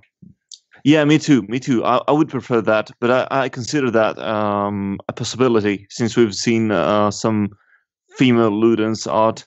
Uh, I mean, the only one in the Luden suit so far was presumably Norman Reedus. Hmm. So that's why I thought of this. But yeah, I, I would prefer Norman to be the only main character as well. But I don't know. I mean, Yeah, That could a happen. Yeah, you, you you're right. Have you? Oh, have you guys ever played uh, Nier Automata? Nier I- I have yeah, played that. yeah, we talked about that. Steve maybe something that. like Um, that. Yeah, maybe something like that. Yeah, like yeah, like maybe something like that. Uh, you know, where you can replay the campaign, but slightly differently. You know, because you can replay the campaign as uh 9S, but instead of using your heavy attack, you hack and you hack a lot of things. Mm. And uh, when I first beat the game, I was like, "What the? The story wasn't complete. Doesn't make any sense." But then, like now, I'm playing it more and more. I'm like, "Oh wow, actually, there's more stuff to do, and it's not just a simple like eight-hour campaign." Mm. True, true, true. Um, so it could be something like that. It could be. It could be. I want to quickly shout out just to make sure that I don't miss uh, miss them on, on the episode. So Matthew Musil um, uh, wrote to us uh, on our Interactive Artistry Facebook page, and he said, "Okay, so I have a crazy idea about the gameplay aspects of Death Stranding. You know, because we were just talking about gameplay. Uh, suppose Sam and the baby are two different ways to assume the world." And I was like, "What? A player could choose to play as Sam or as the baby. The perception on reality you will employ will be creatively separated." Not all challenges can be overcome with one tool. Maybe the reason why the texture of the incubator is the same as the gamepad could be related to how you change between Sam and the baby. This would create a rope between a player and its belongings, like Kojima referenced. And I was like, dude, I'm sharing your thing, absolutely. And he's like, this could be a revolutionary idea in an online world, essentially playing the same character as someone else, but from different perspectives and with different roles. Like for me, immediate my thought was like, oh, you play as Sam on the console, and then when you're away during your stuff during your day and you're on your phone, that's another angle I had is you're the baby because the the baby's like a smaller version. You know, like look at a phone. A phone is a baby version of a TV, right? So you- wow, yeah, that was a thought. that's that interesting. Hmm. And so he said, yeah, Interesting, yeah. yeah, he's like, just came off the top of my head, wanted to share it with somebody that had some clout. Who knows, maybe Kojima will break it, uh, will break it if someone figures it out. Which is interesting. So, but yeah, I love the idea of, um, uh, you know, essentially playing the game, uh, playing the same character as someone else, but from t- different perspectives and with different roles. So, what do you, a quick little roundtable on that. So, um, what do you think of the potential of kind of doing uh, maybe succeeding at where I feel is their Destiny like it tried to tease that oh you'll be able to have the Destiny app and throughout your day you can do stuff and who knows um yeah uh, do you think there'll be a Death Stranding app I guess is what I'm saying um Daniele? Danielle I alre- think already confirmed it. all right cool. Okay cool. I, I like that uh, but um did you actually want to say anything Daniele yeah, go Daniele. Sorry for interrupting. I'm that's cool no, no, it's okay. I'm not gonna talk for the rest of my What? life. No. He's always doing this to me. So emotional. No. So, these are, these are emo- over emotional Italians. Yeah. just can't handle it.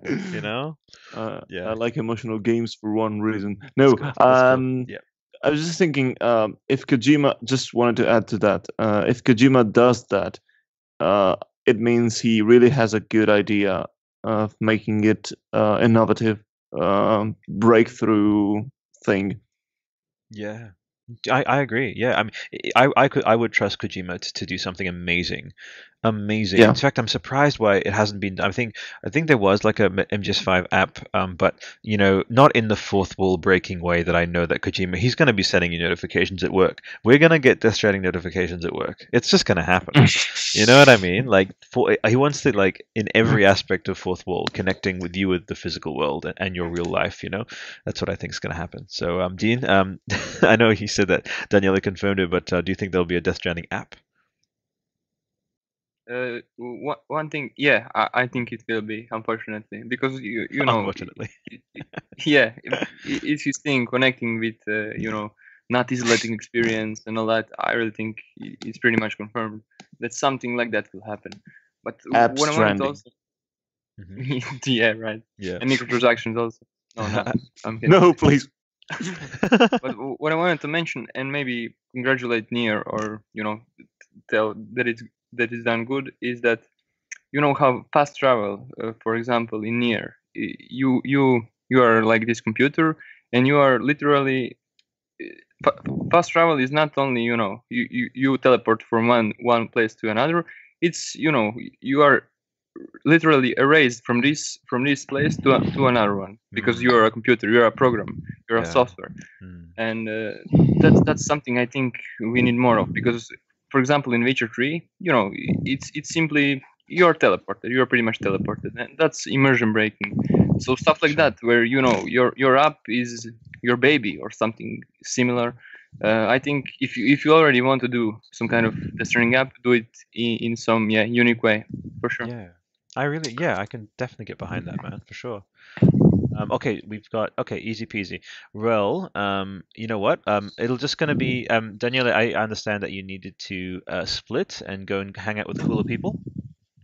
Oh well, actually, my grandmother. Yeah. Oh, well, she's she's the coolest of all. She's the coolest of all. yeah. Absolutely. But no, um, uh, thank you so much for joining us, Daniele, and um, we'll catch up with you next me. week, huh? Sure. Take it easy. Thank you, guys. Bye. Be well, man. Yeah, man. Yeah. Bye, bye, bye. Yeah, later. Fantastic. Awesome. Well, yeah, super glad that we got that little. ra- Oh, we want to complete the roundtable. Mitchell, what do you think? Will there be a Death Stranding app? Do you think, and and how do you think we, it might be implemented? Um, yes, there will be a Death Stranding app. I don't know how it'll be implemented. Uh, if you remember, the Division when it was announced uh, would have a mobile app where you could play as like a little plane thing, like at work. You know, in the game, you could like fly around and help your friends if you're at work. You know, they need help. Hmm. Or as even Destiny and Anthem have been announced. You know, they're like, oh, you can jump in and join your friends immediately Yeah. through an app. Those things never came to fruition. Uh, So I think there'll be an app. However, I think it's be very limited. I feel like it's gonna be more social than uh, adding to the game. I feel it'll be uh, this may it may be uh, maybe more social in the game where you talk to people. Uh, Mm. think of it when like uh, you know when like an old game like uh, Zelda came out, like Link Yeah. to the Past, or uh, something would have uh, you would buy the game, you play it, or even the original Metal Gear. That was before the internet, and you know if you got stuck, you had to ask friends. You know you couldn't look online. You couldn't. I mean, you could call a hotline, but Mm. you would ask your friends. You would keep trying. So it could be in the aspect of pieces of social media, like they said, Yeah.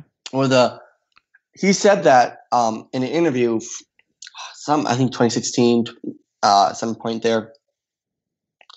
He said that people will have to go outside of the game to continue the game. Yes. So I feel like it could be social media or us talking with each other to get to the next chapter. You know, like Yeah. kind of like you know when Easter eggs come out and people are working together on the subreddits and they keep working and working and until um, someone finds it and they keep you know stay up all night to yeah. beat it. You know, and they work together and the whole community. Uh, you know, uh, Destiny is a good example of that. When a, a raid drops, everyone jumps in at the same time Mm. and everyone's just trying to figure out the puzzles and then people are giving hints and Mm, Maybe things. maybe Death Stranding podcast was part of that. You know, maybe it was within uh, you know uh, Kojima's like far-reaching plan. As oh yeah, you know, maybe the community will kind of uh, uh, create sort of a, a thing where you know. And what I want to start doing actually is actually getting people to call in and send in voice messages. That's something that um, people do on um, on different uh, on different podcasts. And again, just again, you know, maybe be a, a hub uh, for you know how there's that picture of the web that was teased of like the Bridges logo with the Mhm. spider web and we could be one of those nodes and i want to see other obviously podcasts you know deal with this sort of thing as well and communities but maybe he's also counting what i'm basically saying is maybe he, he's saying oh well in the lead up he's like the game's already begun. What is the community going to do with that? Well they're going to create little webs. They're going to create little hubs that'll communicate with each other. Mhm. strands Stra- between each other. strands between each other and that that this was something that he's laying out preparing us for. That's why he said the game's already begun. It's because by the time that the, the game releases we will have developed these um, lanes you know to each other and the, this connected um, kind of network of, of um, you know uh, hubs of, of, of people talking to each other so that when the game hits boom we each have it where each all those lines of uh, communication have already been established. It's like telephone lines have already been installed across something and so all we need to do pick up the phone and just like yeah contact contact each other um which i think is very again if, if that's what he's he's intending Mhm. with this uh that's that's something really intriguing. And so yeah i'm glad you raised that mitchell for sure Yeah. Totally. Um, coolies. Well, um, we have we're you know which segment we're actually up to. We're um we're closing in on our um uh, main topic, which is the the breakdown. Which again, uh, Mhm. listeners and and also to you guys, we're just gonna go through and it literally we, we don't have to. It, there's gonna be no squeezing. It's only gonna be things that jump out on first analysis. You know what I mean? Because that's we're already going at a deliberate Mhm. enough of a pace there. So the final thing I have Yeah. is um. mhm. Final thing we have is the readout. Oh yeah, did you have something else, uh, uh, Mitchell? Um. Yeah. I'm just. where's my my thought? Just left my brain. Um, yeah. Do you think that uh, with the connections, you know, we're we're theorizing, we're creating ideas, we're speculating. Mhm. Do you feel like it could go too far, where people will have unrealistic expectations of the game? You know, like, oh, it's going to be everything. Like, Mm, first thing comes to mind is Destiny. True. Everyone was talking about it when it came out. And sure, uh, by its third year, it was fun. You know, it had things to do.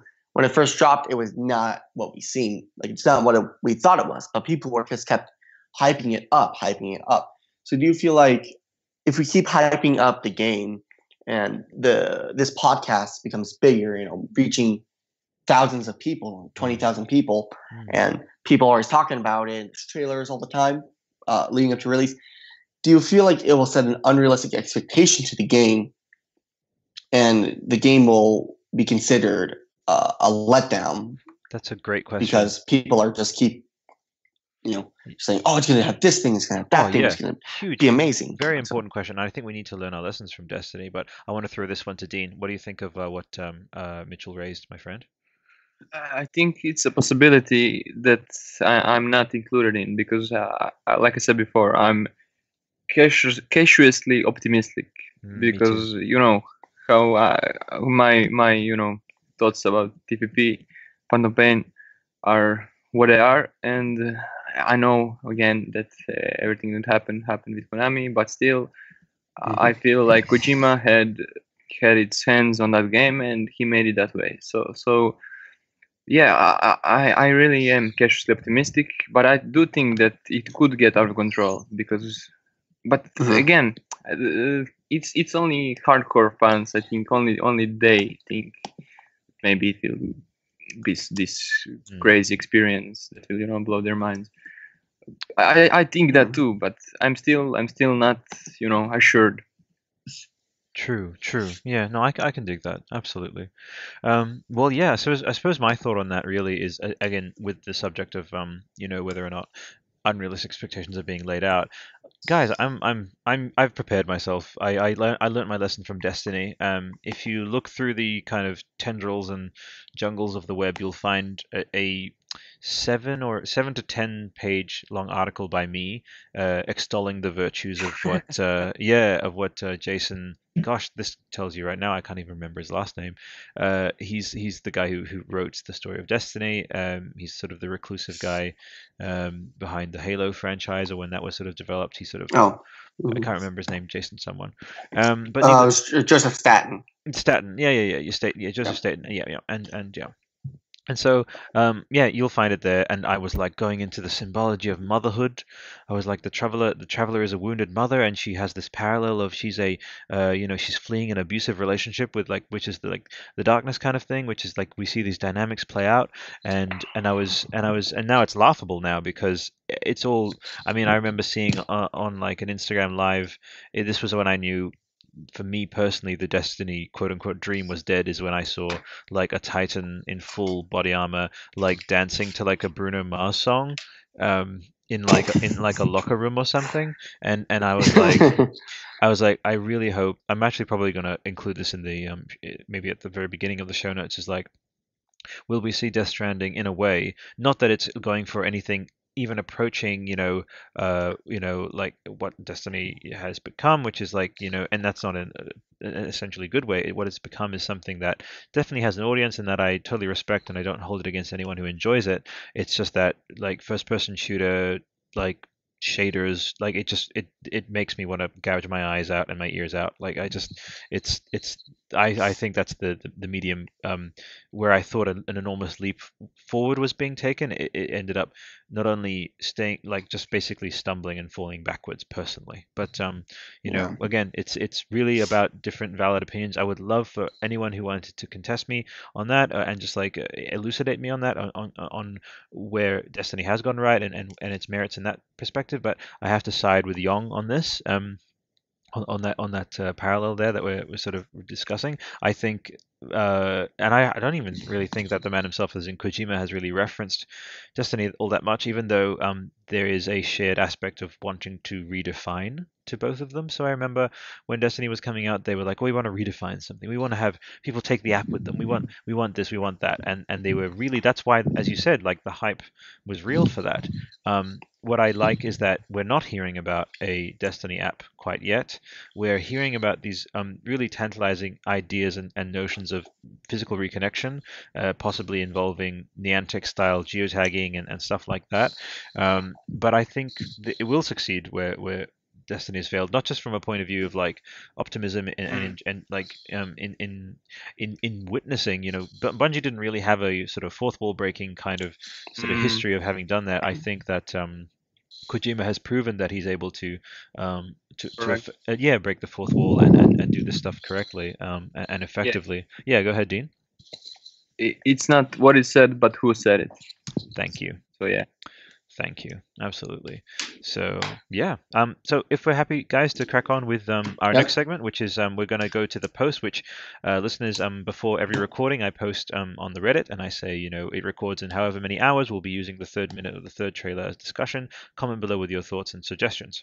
So I figured we would read out from here, and this will kind of boost us and um kind of give us stuff when we sort of go through the minute itself, um so that when we kind of um go through, we'll be able to uh yeah like reference like maybe touch on some of the things that the commenters wrote. So on the very top but which by the way listeners you know, Reddit is where we arose from. On every show, we give them a shout out. Uh, the beautiful structure and, and, and community that has uh, grown around, not just um, Death Stranding, but God of War, Fumito Ueda, um, the other shows that we do. Uh, Reddit is invaluable and it's part of our DNA. So we um, are proudly a Reddit kind of originating show. So we'll never forget that. Thank you so much. Um, so user Alpha Zocker, who has commented before, and you're a legend. If you look at those pictures, and I think you can see the middle one of the floaty boys, the one with his arms near his chest, which Young speculated that could be um, him holding a child. Um, you know, which suggests that these half-visible creatures are in fact the five floaty boys. Also, I love the word floaty boys. Um, I wanted to share this as proof, but I also have a question. If these ghostly-looking things are the five floaty boys, where is the fifth? If I'm, hmm, interesting. If I'm correct, we can only see four of them. The first one appears in front of Sam at 02558, the second one and the third at 0322, behind Gun Guy, and the fourth at 0333, to the left of the Gun Guy and in front of the big rock. Later we can see the middle one of the floaty boys again at 343, right on the path of the old guy who is dragged by these black water people. It looks like the old guy is pulled towards uh, the middle floaty boy. Apart from this, I couldn't spot any other ghosts. My main theory is that the fifth ghost is in fact the corpse that G- that um, GDT6, yeah, the corpse disposal team is transporting. And after he got freed, he is now oh shit, that's incredible. Oh, wow, um, he is now by his Yeah. team and appears at the end of the trailer where all five are back together. Or maybe he just doesn't appear in the trailer, or I couldn't stop. Fuck, that's amazing. Fuck, that's so good. Um, quick roundtable. What do you think of that, Dean? No. Okay. Uh, yeah, but if, if Dean if Dean was uh, wanted to riff, I'm, I'm happy to throw it to Mitch. Uh, Dean, if if you didn't have any thoughts on that one, I think Dean may be disconnected. Oh my. Oh. sh- sh- uh, Oh. sorry, sorry. Yeah, I You're muted muted? myself. That's okay. So uh, Yeah, yeah, yeah. all, all I was saying, yeah, yeah. There you go, buddy. Go for it. I'll I'll I'll- I'll edit that Uh, out, by the way. But yeah, go ahead. Okay, thanks. Yeah. Uh, yeah, I, I think you already mentioned that part about you know uh, the body co- the corpse uh, Yeah. you know f- giving ge- getting to this other other other form form you know w- when it disappears it seems like the ghost is right uh, you know uh, up, up up from him Hmm. so yeah I, I think that's a possibility that you know that corpse was actually one of those uh, invisible how do you call them invisible flying things They the floaty Hundred- boys, Floaty boys. yeah, yeah, yeah. which I love. The unseen, the Yeah, unseen. I, uh, are, I call are them the unseen. mysterious. Yeah, That's right. yeah, yeah, yeah. Yeah. But yeah, I, I don't know how many of them are. I, I, I think I think you can you can't really differentiate differentiate between them. You only can differentiate differentiate one, you know, who has the cro- crossed um, crossed arms. So Yeah. I, I have no idea how how many how many of them Yeah. we we see. Yeah, and and my one. Maybe Yeah, go ahead, Dean. Uh, yeah, I, I just want to say maybe maybe we all we always see the same two, or how, how, how many how many of them can we see in one frame? That's the question I would ask. That's true. Well, there's there's definitely more than one in one frame. That's what he's referring Yeah, to. yeah, sure. Which is which Yeah, yeah. which for me, yeah. Like again, we we take these things, we sort of do the formal analysis of what we see, and then whatever we see, yeah, it kind of informs what we can kind of speculate upon from that point.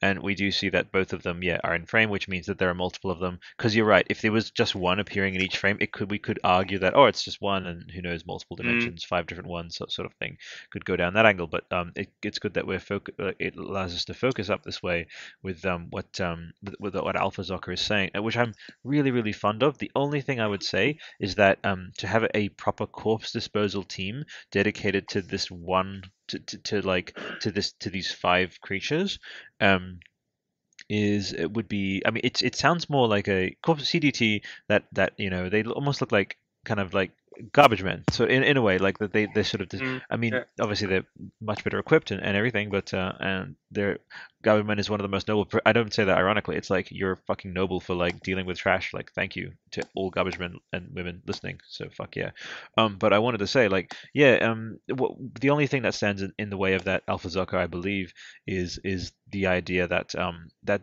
you know like all the troubles of the world I don't think would have been caused by uh, in this world rather would, would have been caused by just these five. I think there's going to be more. But it's definitely intriguing and I love the idea of like you know these uh, five beings being like hey we're a team and where's that guy? Oh he got he got kidnapped. Oh let's go rescue him. And then it's like okay we can hang out again you know? I like that idea you know? Because they're just bros. That's that's their that's their their squad, you know, squad goals. Um, but yeah, um, did you have any thoughts on that one, uh, Mitch?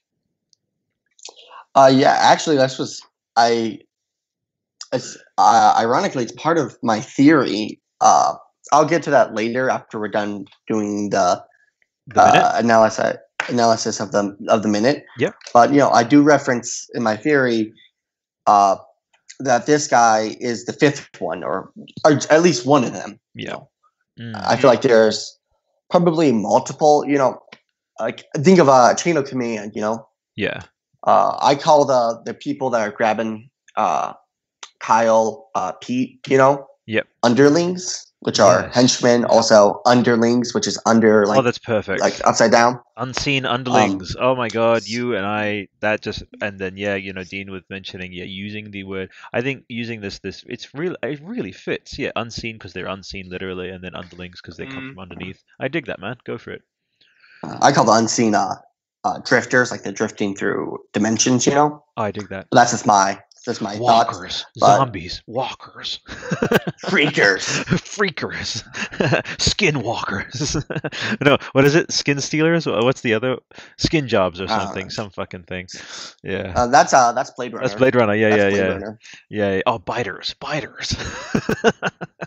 it's hilarious. Walking Dead is with all the like synonyms for zombies. Like they're not allowed to say the word zombie. Uh, hilarious. But um, no, I, I really, yeah. Please continue, Mitch. Uh, yeah, so I'm like, so my theory was there's a little bit of it, but basically, they were uh, Corpse Disposal Team Six, Sam, Hmm. uh, and his team were taking the. They somehow got this guy, the one of the people down, and so they're going to go research on him, and so they were tasked with not disposing of the corpse, but that's what usually they are. But since they're so careful with that, they are tasked with bringing him kind of like um Right. Think of The Last of Us when they had to bring Ellie across the country. They were having to bring the corpse, and what happens is is that it breaks free, and it's like angry, like angry, angry. yeah, yeah. Before, I feel like before it was more of like uh, the Matrix or uh, like an animal. You know, if an animal's hunting someone, it's not angry; it's hunting them. But if you sh- if if an animal hits the bear, it gets angry, and then it begins, you know, uh, roaring and slashing, and uh, you know more than it would have been if it was just hunting. Yeah. So I feel like these are kind of more like, um, you know, they're using the people as their you know puppets. You know, Uh, they're Mm. taking they're taking the people, and they're becoming underlings, which is henchmen, uh, a subordinate. You know, it's, it's the lowest class of a chain of command, and so taking the hu- humans and they're using them as a, you know, as the skeletons. As uh, young, uh, young, yeah, uh, Speculated. theorized that maybe yeah, he speculated that you know maybe people don't die, and that's why he says death stranded. You're stranded in death. You don't die. You simply become you know in, after a while you become skeleton. So hmm I dig that definitely. Did you have any any riffs for um what uh, uh um, Mitchell just proposed, um uh, Dean? Um, not really. No.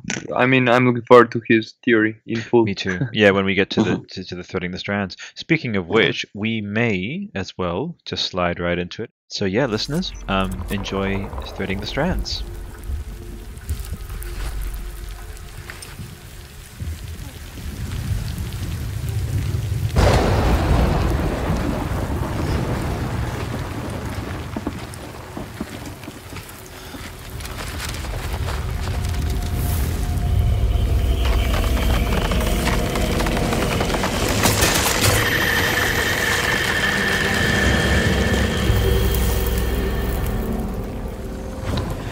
Fantastic. Welcome, listeners. This is the episode within an episode, Threading the Strands, Part 3. We have our guest here, Mitchell, uh, who has joined us. Um, the reason why, by the way, Mitchell, if you're feeling a bit of a headspin here, is that what the plan is eventually when these are all done, I'll actually be releasing each of these as individual videos and also as a large eight hour video, which hopefully you know Mhm. uh, will be someone's kind of idea of a a daily activity because it's you know eight hours you know they they say there's the 888 you know work for eight hours uh sleep for eight hours and then yeah was it eight glasses of water. Anyway what i'm basically saying is um that's going to be nice to kind of look back on. And um, we actually have a comment here who um you know uh, in the actual sort of post we did. We just discussed it on the main show. But we have Stoneforge Misfit. He said, I haven't listened to any of the podcasts yet, but I thought the concept of one minute per podcast was silly and unobtainable as a goal. I'm sure if you're still going after two episodes, though, that I was wrong with my initial assessment. Might have to remember to go back and catch up on this as we get closer to launch, and if I get the benefit of comparing your podcast to, fu- to future hindsight, keep it up. And so I said, thank you so much for that. So, needless to say, listeners, yes, um, I can confirm we will be segmenting out all of the Threading the Strands um, uh, sort of sub series into its own sort of series of videos with its own artwork and everything, um, and then onto yeah, just a giant video as well. So there'll be nine videos in a, in a playlist, each individual, and then at the end there'll be the full nine hour one, or sorry, eight hour one. So just something that again, um, what I find it's something similar to if you read about detectives and stuff like that. Not that we consider ourselves anywhere near as professional detectives, but they say that exposing that's why they have everything pinned up on the walls and everything is they just by saturating yourself in the stuff, um, you can and just like either if it's recordings of witnesses or whatever, just by having everything around you uh, and and just yeah, like immersing into it, stuff inevitably comes up, and you may come across a couple of um, in- interesting different epiphanies, and that just goes off. That goes off of not us saying you know we're going to provide this stuff uh, or anything. It's just we're, we're, interpreting it, interpreting the material you know as equally as anyone else. But um, just yeah, just with that premise of, of going through at this pace, it's it's been really rewarding, at least uh, uh, personally so far, um, with going through the minutes. So um, yeah, I wanted to just throw it to Mitchell. I'm happy to have you on the show. And what made you actually say that you wanted to kind of participate in this minute in particular? Uh, um, it's really. Uh, I think it's really. It's. Uh, I'm rambling right now, but Fine. the first two minutes were kind of setting it up, Mhm. and then I think with minute three is really just hammering in like, like holy shit, what is this? You know, like you see the the hands coming out of the puddle, the right, right after the corpse shook, the guy aging. Mm, Uh, at the end of the minute, you know, you see uh Mads Mikkelsen. You know, he does his hand gesture, and then his thing opens up in lightning. You know, that's right. uh, and there's a thing I've kind of noticed. Uh, you know, with Bungie, they said 30 seconds of fun. With Kojima, I guess it's uh, uh, one minute of intrigue. Each minute has something different with it. You know, I think three minutes in, like first two setting up, and then from minute three till you know minute you know five, five and a half. Uh, you know, we get the the middle part, and the last chunk is uh, you know water scene and stuff. But I think this is where uh, I think I have a lot of good Yeah. theories and Okay. uh, analysis and you know Yeah. things I'm spotting from other trailers. Awesome. Yeah, I'm really looking forward to. As you mentioned, you, you have your notes for us, and, and Dean just mentioned it in the main show of of wanting to hear what, what you've brought to the show. So yeah, definitely welcome to um, yeah, threading the strands, man. Uh, and Dean, um, let's shall we just crack on because we know what we're talking about now. We, we've um, we're we're, we're at that point. Just Yep. Easy peasy. So if everyone's got the trailer in front of them, I'll give you a little minute to kind of bring it up um, to go through because we, that's kind of like how I do it with these uh, threading the strands. I just sort of um, go through and um, cover what's the content of that minute is, so that we can kind of crack on there, and then the, it's sort of priming uh, priming the audience with, uh, especially if they're like listening either at work or something, and they, they don't have the ability to um, like watch the trailer or or ha- see the visuals. I can I'll just describe what happens within that minute, and um, and then we go from there. So setting the timer basically to two oh zero zero. I will go playback speed 0.25, and it begins with the, the yeah the minute begins with the CDT worker who we refer to as Bob, um, covering his mouth after being told to shut up by Sam in the previous minute. Um, the- Shut up. Exactly right. Shut up! Don't even breathe. This is it is um this is his um line. Um, on the side, and this is very important. It, the very first thing we see when he, we pan over um, at um, 203, we see the first palm print, then followed by the second, very close to each other, almost as though that the creature really isn't bearing any weight or, or striding out that like that extensively very much at all. Um, uh, down the side of the truck, uh, right, right on top of um, the old guy, uh, aka Pete, as we've called him, um, right onto the mud. So again, just regard like with no regard for you know weight because he, he like it's not like Spider-Man, like you're sort of climbing on the side or anything. He just does this weightlessly. Um, the hazard palm, uh, aka the the shoulder-mounted device, is zoomed in on um, each of the uh, palm prints and just following them along. Again, we've established that the um, hazard palm is connected to the child, and the child is clairvoyant and intuitive to the presence of these creatures. Um, again, the palm prints. Uh, as the music kind of ramps up, they sort of um, fade off into the distance, and crucially, one of them, um, one of the palm prints, materializes on the uh, um, bridges. Um, um, yeah, the, like the door of the bridges car, right? So as soon as this happens, the um, hazard palm sort of calms and, and, and becomes more uh, pacified until at minute 222, the hazard palm flares out like a flower and then just sort of uh, implies that the danger is gone although it still has the, the torch pointed in that direction. So it's like cautiously safe. Again um, soliton radar you know a- analog there from uh, metal gear. Um, at 226 we have our first thumbs up of the minute uh, of uh, you know informing you know bob informing um, the uh, informing sam that like everything is clear although i personally think that the creature's way too near to be giving the all clear. Um, we see the bump, yeah we see the bumper of the car we see the lightning strike uh, which is i think the yeah we'll, we'll discuss um, we'll discuss all these things in, in the main episode because I want to talk about that lightning strike as well. Um, we see him get up and um, make his way limping um, towards the car uh, and the, the, the, overturned car, presumably to go and help um, his colleagues there. Uh, at 2:35, um, Sam looks down one more time at the corpse um, to ensure that uh, yeah, it is you know either stable or implying that it has this, you know, it has this all this sort of wrapping around it to imply, um, you know, that it ha- needs to be prepared very in, in, a sort of special way to make sure it isn't like disrupted or or, or damaged. Um, we see a close up on um, Sam's sort of back rig, so to speak, uh, where it's implied that something is either slotted in.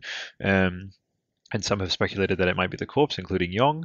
Um, at 242, um, we see a very evocative shot of essentially Sam and his team failing in their task, presumably because the uh, corpse has begun to convulse uncontrollably.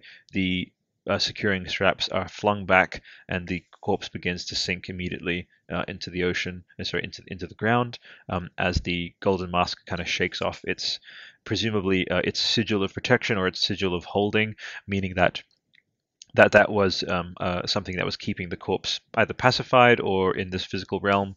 Um, so potentially alluding to the fact that the creature that appears or the figure that appears later um, is uh, is maybe the person who like with the golden mask is maybe the person that puts the masks on these corpses to ensure that they have a quote unquote safe passage to the afterlife. So um, at 255 we see sam fall back uh, with a very um, uh, curiously expressionless um, expression on his face or like lack of expression. Um, as we close out the third minute um, we see uh, we pan over uh, and the third minute concludes with a very eerie shot of our first, as um, Alpha Zocker referred to them, floaty boys. So um, floaty boys. exactly at three minutes, we end um, with the floaty boy again closing in, the strands coming off his sides, and um, that is the end of the third minute of the third eight-minute trailer uh, for Death Stranding. So, quick little roundtable on the uh, on this minute. Um, if we're happy with it, I'm happy to throw it to Mitchell because um, yeah, he's he's our guest. Is that okay, uh, uh, um, Dean? Yeah, yeah, go for it. Easy. So, what were your thoughts, general thoughts on this minute, and uh, what sort of jumped out at you, my friend? Uh, minute two. Uh, correct. Minute, minute My same thoughts are minute three. Yeah.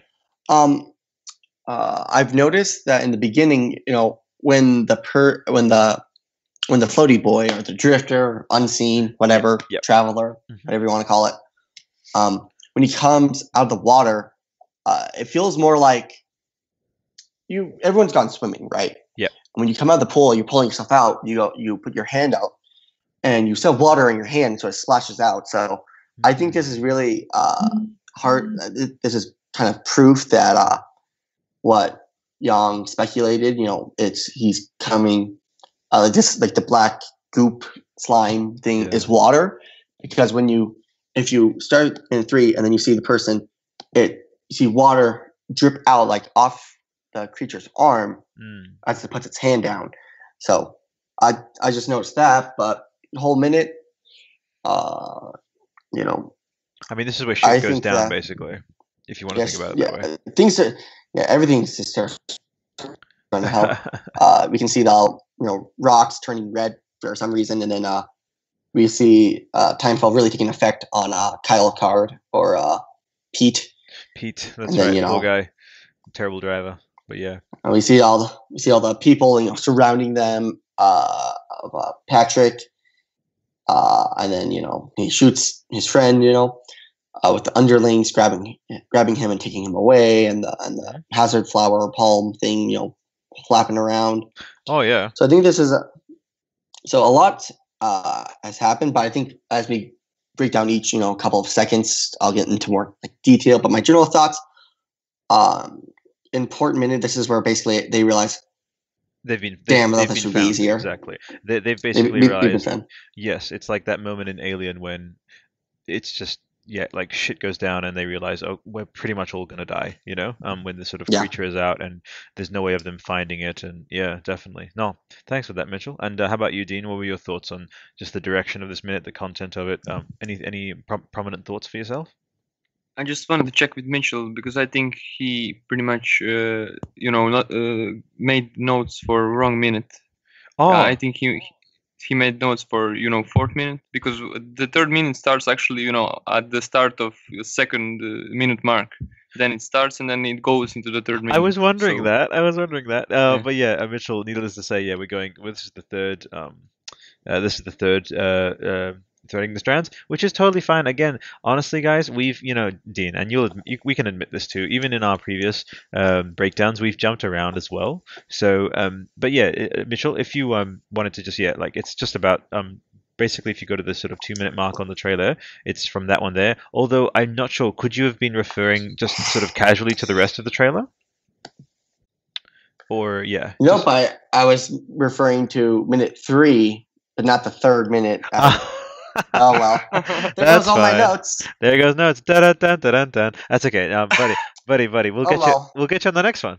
I, I love it. This is a great excuse. It's like you know, you left your coat at a friend's house. It's like, oh well, now he has to come over to pick up his coat, and we're gonna hang out again. It's fine.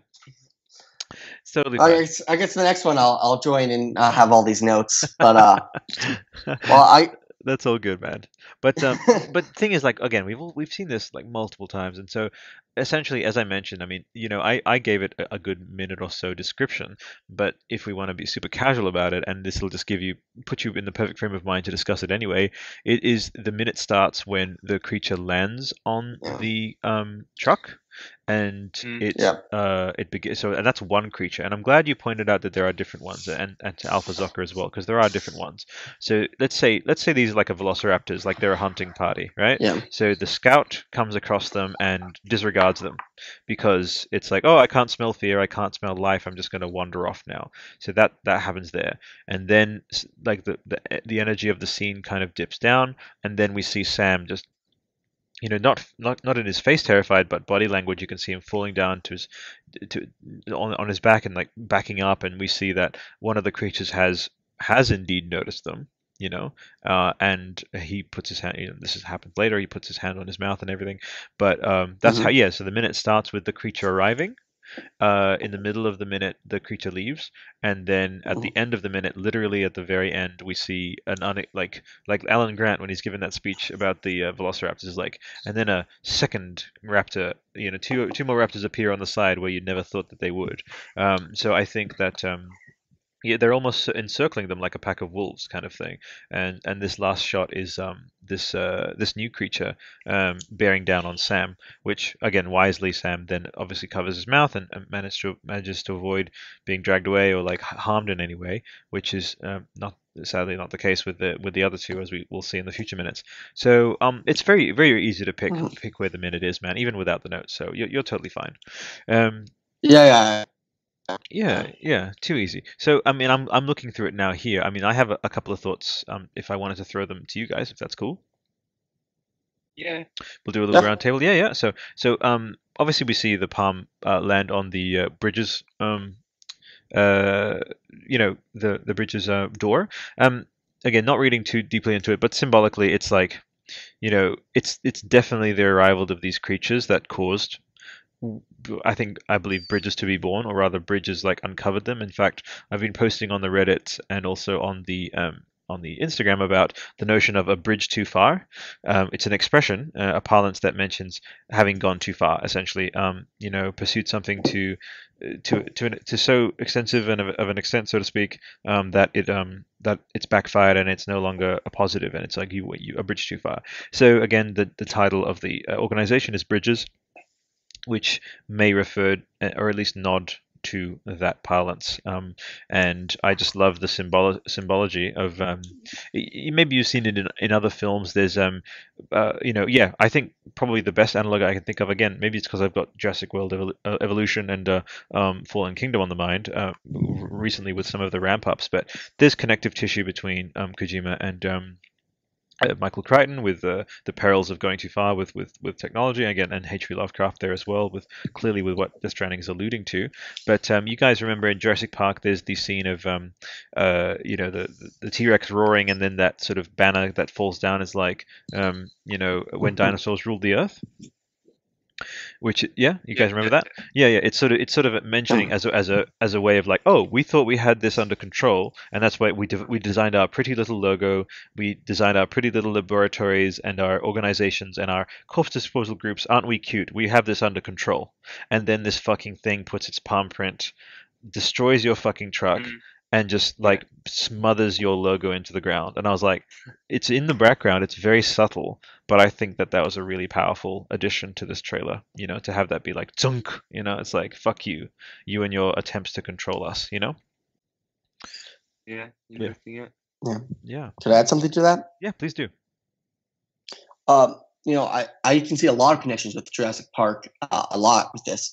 You know, you think of Jurassic Park, everything was fine until an outsider who had their own goals uh, came in. That's part of my theory that uh, Mads Mikkelsen was part of Bridges or the company love or it whoever did this, but he sabotaged it on purpose because he was somehow, you know, my theory, maybe there's like a, a wormhole or uh, somewhere between dimensions, and he was contacted by, you know, maybe he's contacted by the drifters, you know, or the uh, the unseen, floaty boys, as you Yes. would call them.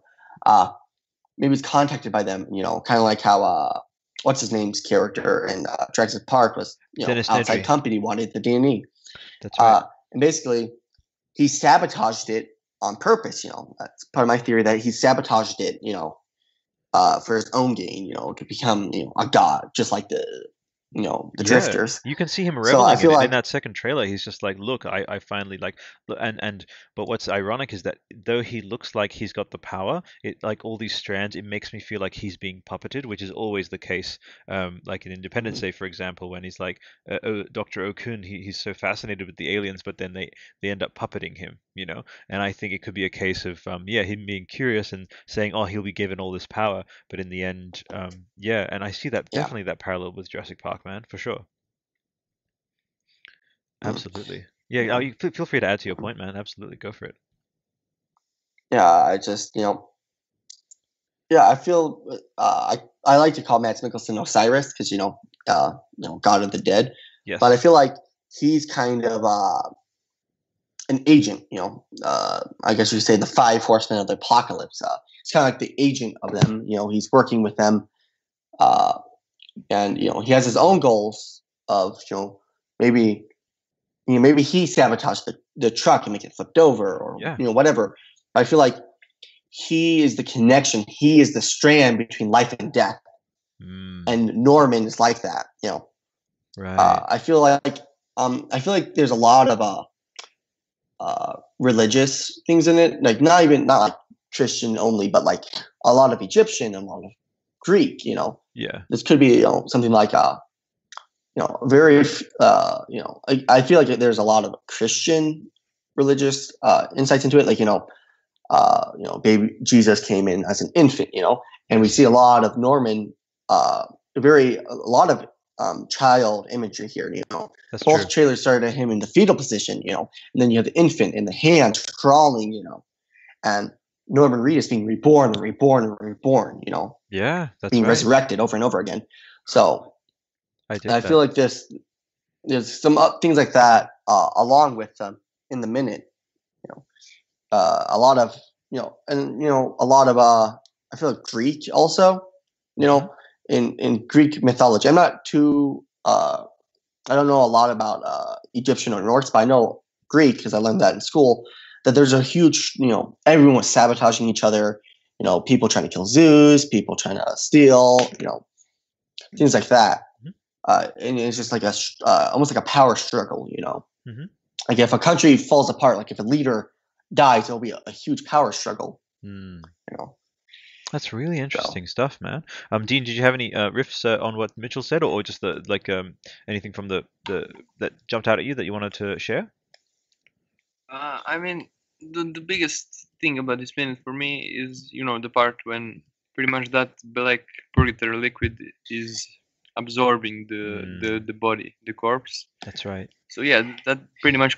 I mean, we can interpret that that you know the corpse is uh, traveling to this death death dimension, Yeah. and after that you see you see, you know, the unseen. Yeah. Uh, and yeah, we, we can then pretty much conclude that when we see the unseen, we know that they are actually, you know, from the death dimension. Hmm. So Mhm. yeah, that, that that's the biggest thing about this minute for me. Hmm. Absolutely. Any any But thoughts? I, but- but I loved but I loved about uh, what uh, Mitchell was saying about all the all the connections with you know Christianity and and uh, Greek mythology and all that. But I'm not too familiar with it. no, that's okay. I, I will be more familiar with after I beat God of War though. yes, all the mythologies definitely. You know, brushing up on those. Um, but yeah, I, I have to I have to reflect that as well. I mean, there's even a speech in Jurassic Park about you know you know it's about dinosaurs, uh, but uh, you know there's this whole thing of like you're you're going against God here. You know, um, uh, in, in, in, and you know um, like the other you know um, I think if I can remember it correctly, it is God creates man, man create God. Oh, I should remember this. I've seen that movie enough times. But uh, God creates dinosaurs, God destroys dinosaurs. God creates man, man destroys God, man just creates dinosaurs. Dinosaurs eat man, woman inherits the earth. There you go. Um, what I want to see. Speaking of which, I, you know, I just love seeing this in, in um, in, in in media and in stories. Is uh, I I tend to again I've discussed on the show previously about the binary of like one and zero, uh, of like um, masculine and feminine energy. Um, again, regardless of vessel, vessel can be whatever the shape it wants, but there's definite uh, energy. Energy is definitely um, something valid to, to, to, to bring into this and, and to and to measure people by because some people have different kind of um, either masculine or fe- feminine cause, whether whether or not their their actual gender is male or female. And um, I like to see in media when um, there's an acknowledgement of like one of the feminine strong suits is perceptiveness and planning, and that's why the best I feel uh, leaderships, and this isn't pandering or anything, it's just the best leaderships uh, tend to be matriarchies where there's like the, the, the woman is like a more efficient, uh, effective leader. Um, so I was what made me think of like if we could see the CEO maybe of like the um, uh, of, of Bridges, you know, um, being being being a woman, you know, would be really interesting. Uh, and because again, uh, there's this notion as well of wanting to explore the other angles of something, like the you know um, tends to be uh, uh, uh, perceived again in the spectrum of masculine feminine. It tends to be a, um, a feminine quality of, of wanting to see other angles. Although, and then conversely, and that's why they weave so beautifully into each other, is that the male energy is one of pursuit and like hunting and going out and exploring. So um, that's why I see so much androgyny uh, in in uh, uh, Kojima's Kojima's work, not just in um, you know, for example, like Raiden is the ultimate androgynous child. You know, he like, uh, you know, in the way that he's presented, um, with both uh, prominent female and male features, and um, I'm seeing that also reflected in like, uh, like for example, Mads, very super masculine guy, very often portrayed in very sensual, kind of soft, kind of like, you know, like kind of um, depictions, and that's why you know, um, like uh, Kojima is always um, wanting to add these different dimensions. You know, and again, uh, masculine. You know, again, you can hardly get a more masculine guy than Norman, right? But he's there in the very first trailer holding a baby, which is again tied into feminine energy, you know? So I think if to, to sort of extrapolate what what this sort of minute gave me, it is um like that you know, we sort of went on a little bit of a tangent there with like Michael Crichton and like God and God imagery and, and Jesus and everything. Um, for me, this particular minute is it's very much like uh, male endeavor failing, you know, and this is the crux of that, you know, um, and, and sort of um, yeah, like as as I as I you know the ne- like there's positives and negatives to both kind of forms of psychology, and for me, one of the negatives of masculine psychology is arrogance uh, and uh, presuming that you're going to be able to get away with something scot free without any consequences. Um, and I really love also the idea of in media like stories balancing out through these different energies. And um, I am so intrigued. I'm so intrigued by um, by by like like the the the unseen as we've been calling them. I do you I want a quick little roundtable here. Do you agree, guys, that we're not going to just see villains? Like they're not just going to be villains. These things. They're not going to just be pursuing forces. Will we be able to sympathize with them? Will there be different angles to these aliens than um, than just pure oppressors? So uh, go. We'll throw it to uh, Dean. Yeah, of course, of course. I mean, we we already talked about that in in some way. Yeah. So yeah, yeah, of course. I think uh, I think they're just following, you know, their natural natural uh, desires or or you know or, or like we said before. Yeah, yeah. Or like we said before, you know, they they are so so so much smarter than us that Yeah. uh, they don't see us as you know meaningful. True. So Just like how we don't see ants yeah. as meaningful. Yeah, I agree. yeah, yeah, yeah. Definitely. Uh, Mitchell, did you have any thoughts on on potential other angles we could see? Maybe, as you said, you know, Mads may end up being our vessel to understanding the unseen, or maybe them having a mouthpiece in the same way as Doctor Mhm. Okun in uh, Independence Day is just like maybe we communicate with their unable to like incomprehensible will and agenda through Mads, and he could be giving these big dialogues maybe in the game of what the plans for the aliens are and why they've chosen him and why he chose to, as you say, do what Dennis Nedry did and uh, sabotage the human endeavor in favor of the extraterrestrial endeavor. Well, I can tell I can say this with I'm hundred percent sure with this, in my opinion, that Mads Mikkelsen will be somewhat redeemed, not completely, but he he is not going to be simple like you know A villain. uh, a must. Yeah, she's not just going to be a villain. So I think that he is a vulnerable person. Mm, That in his life he struggled with a lot of things, maybe uh, being respected or whatever in in the thing. And what happened was is that maybe the drifters kind of you know spoke to him, spoke lies, kind of uh, you know analogy like Satan, you know, yeah, speaking lies uh, into him. You know, like oh, if you do this, I promise you'll you this become power. a god. Exactly. Yeah. You know, you'll have this power. Um, I forget. Uh, there's some book I was reading where that, that's something like that happened, where a character was promised power, but was backstabbed in the end. Mm, So I feel like he's going to be, uh, you know, uh, he's obviously wanting to become a god. You know, playing Yes. God. You know, controlling death, controlling life. exactly. That's why we get the name Osiris. He's the god of the underworld. He'll be controlling. He'll be the main villain. You know. Uh, I Yeah. kind of think of him more like a. I'm trying to think of a villain. You know, kind of like an ocelot. You you know. Yeah, it's definitely Antagonist, a trope. is It's it- is definitely an archetype. Yeah, go ahead, Dean. Yeah. Is it, is it called anta- antagonist? Yeah, the the, the antagonist. Yeah, yeah. I think he's Yeah. referring more to like um the, the trope of of a um someone being promised power and having that taken away from them. Um, I- it's it's even in you know you can see it in Star Wars, for example. Like uh, maybe like upstart am- admirals who are like, oh, you promised me this, and then Darth Vader's like, oh, I don't care about that. Like I just gave you this so that I could get my own ends. You know, that's a that's a loose Mhm. example. There are better examples out there, but it's that that Yeah. notion of yeah, like being promised something, but then it's it- yeah the iron the irony of being promised power and uh, but being a pawn all along you know? Mhm. yeah so there you go. Um guys i'm i'm pretty good on this minute. It's a it's it's setting up a lot that will happen but um i'm kind of happy to close this one out unless you had any um uh any further thoughts. No, I actually had to go like right Oh. now. So, but so hey I'm dean do i do i know the force or what could i just tell? I could just tell right i'm oh god, yeah. I'm, I'm on i'm on top of we're, it man we're such a good friends, you know. So, so we we know each other so, so We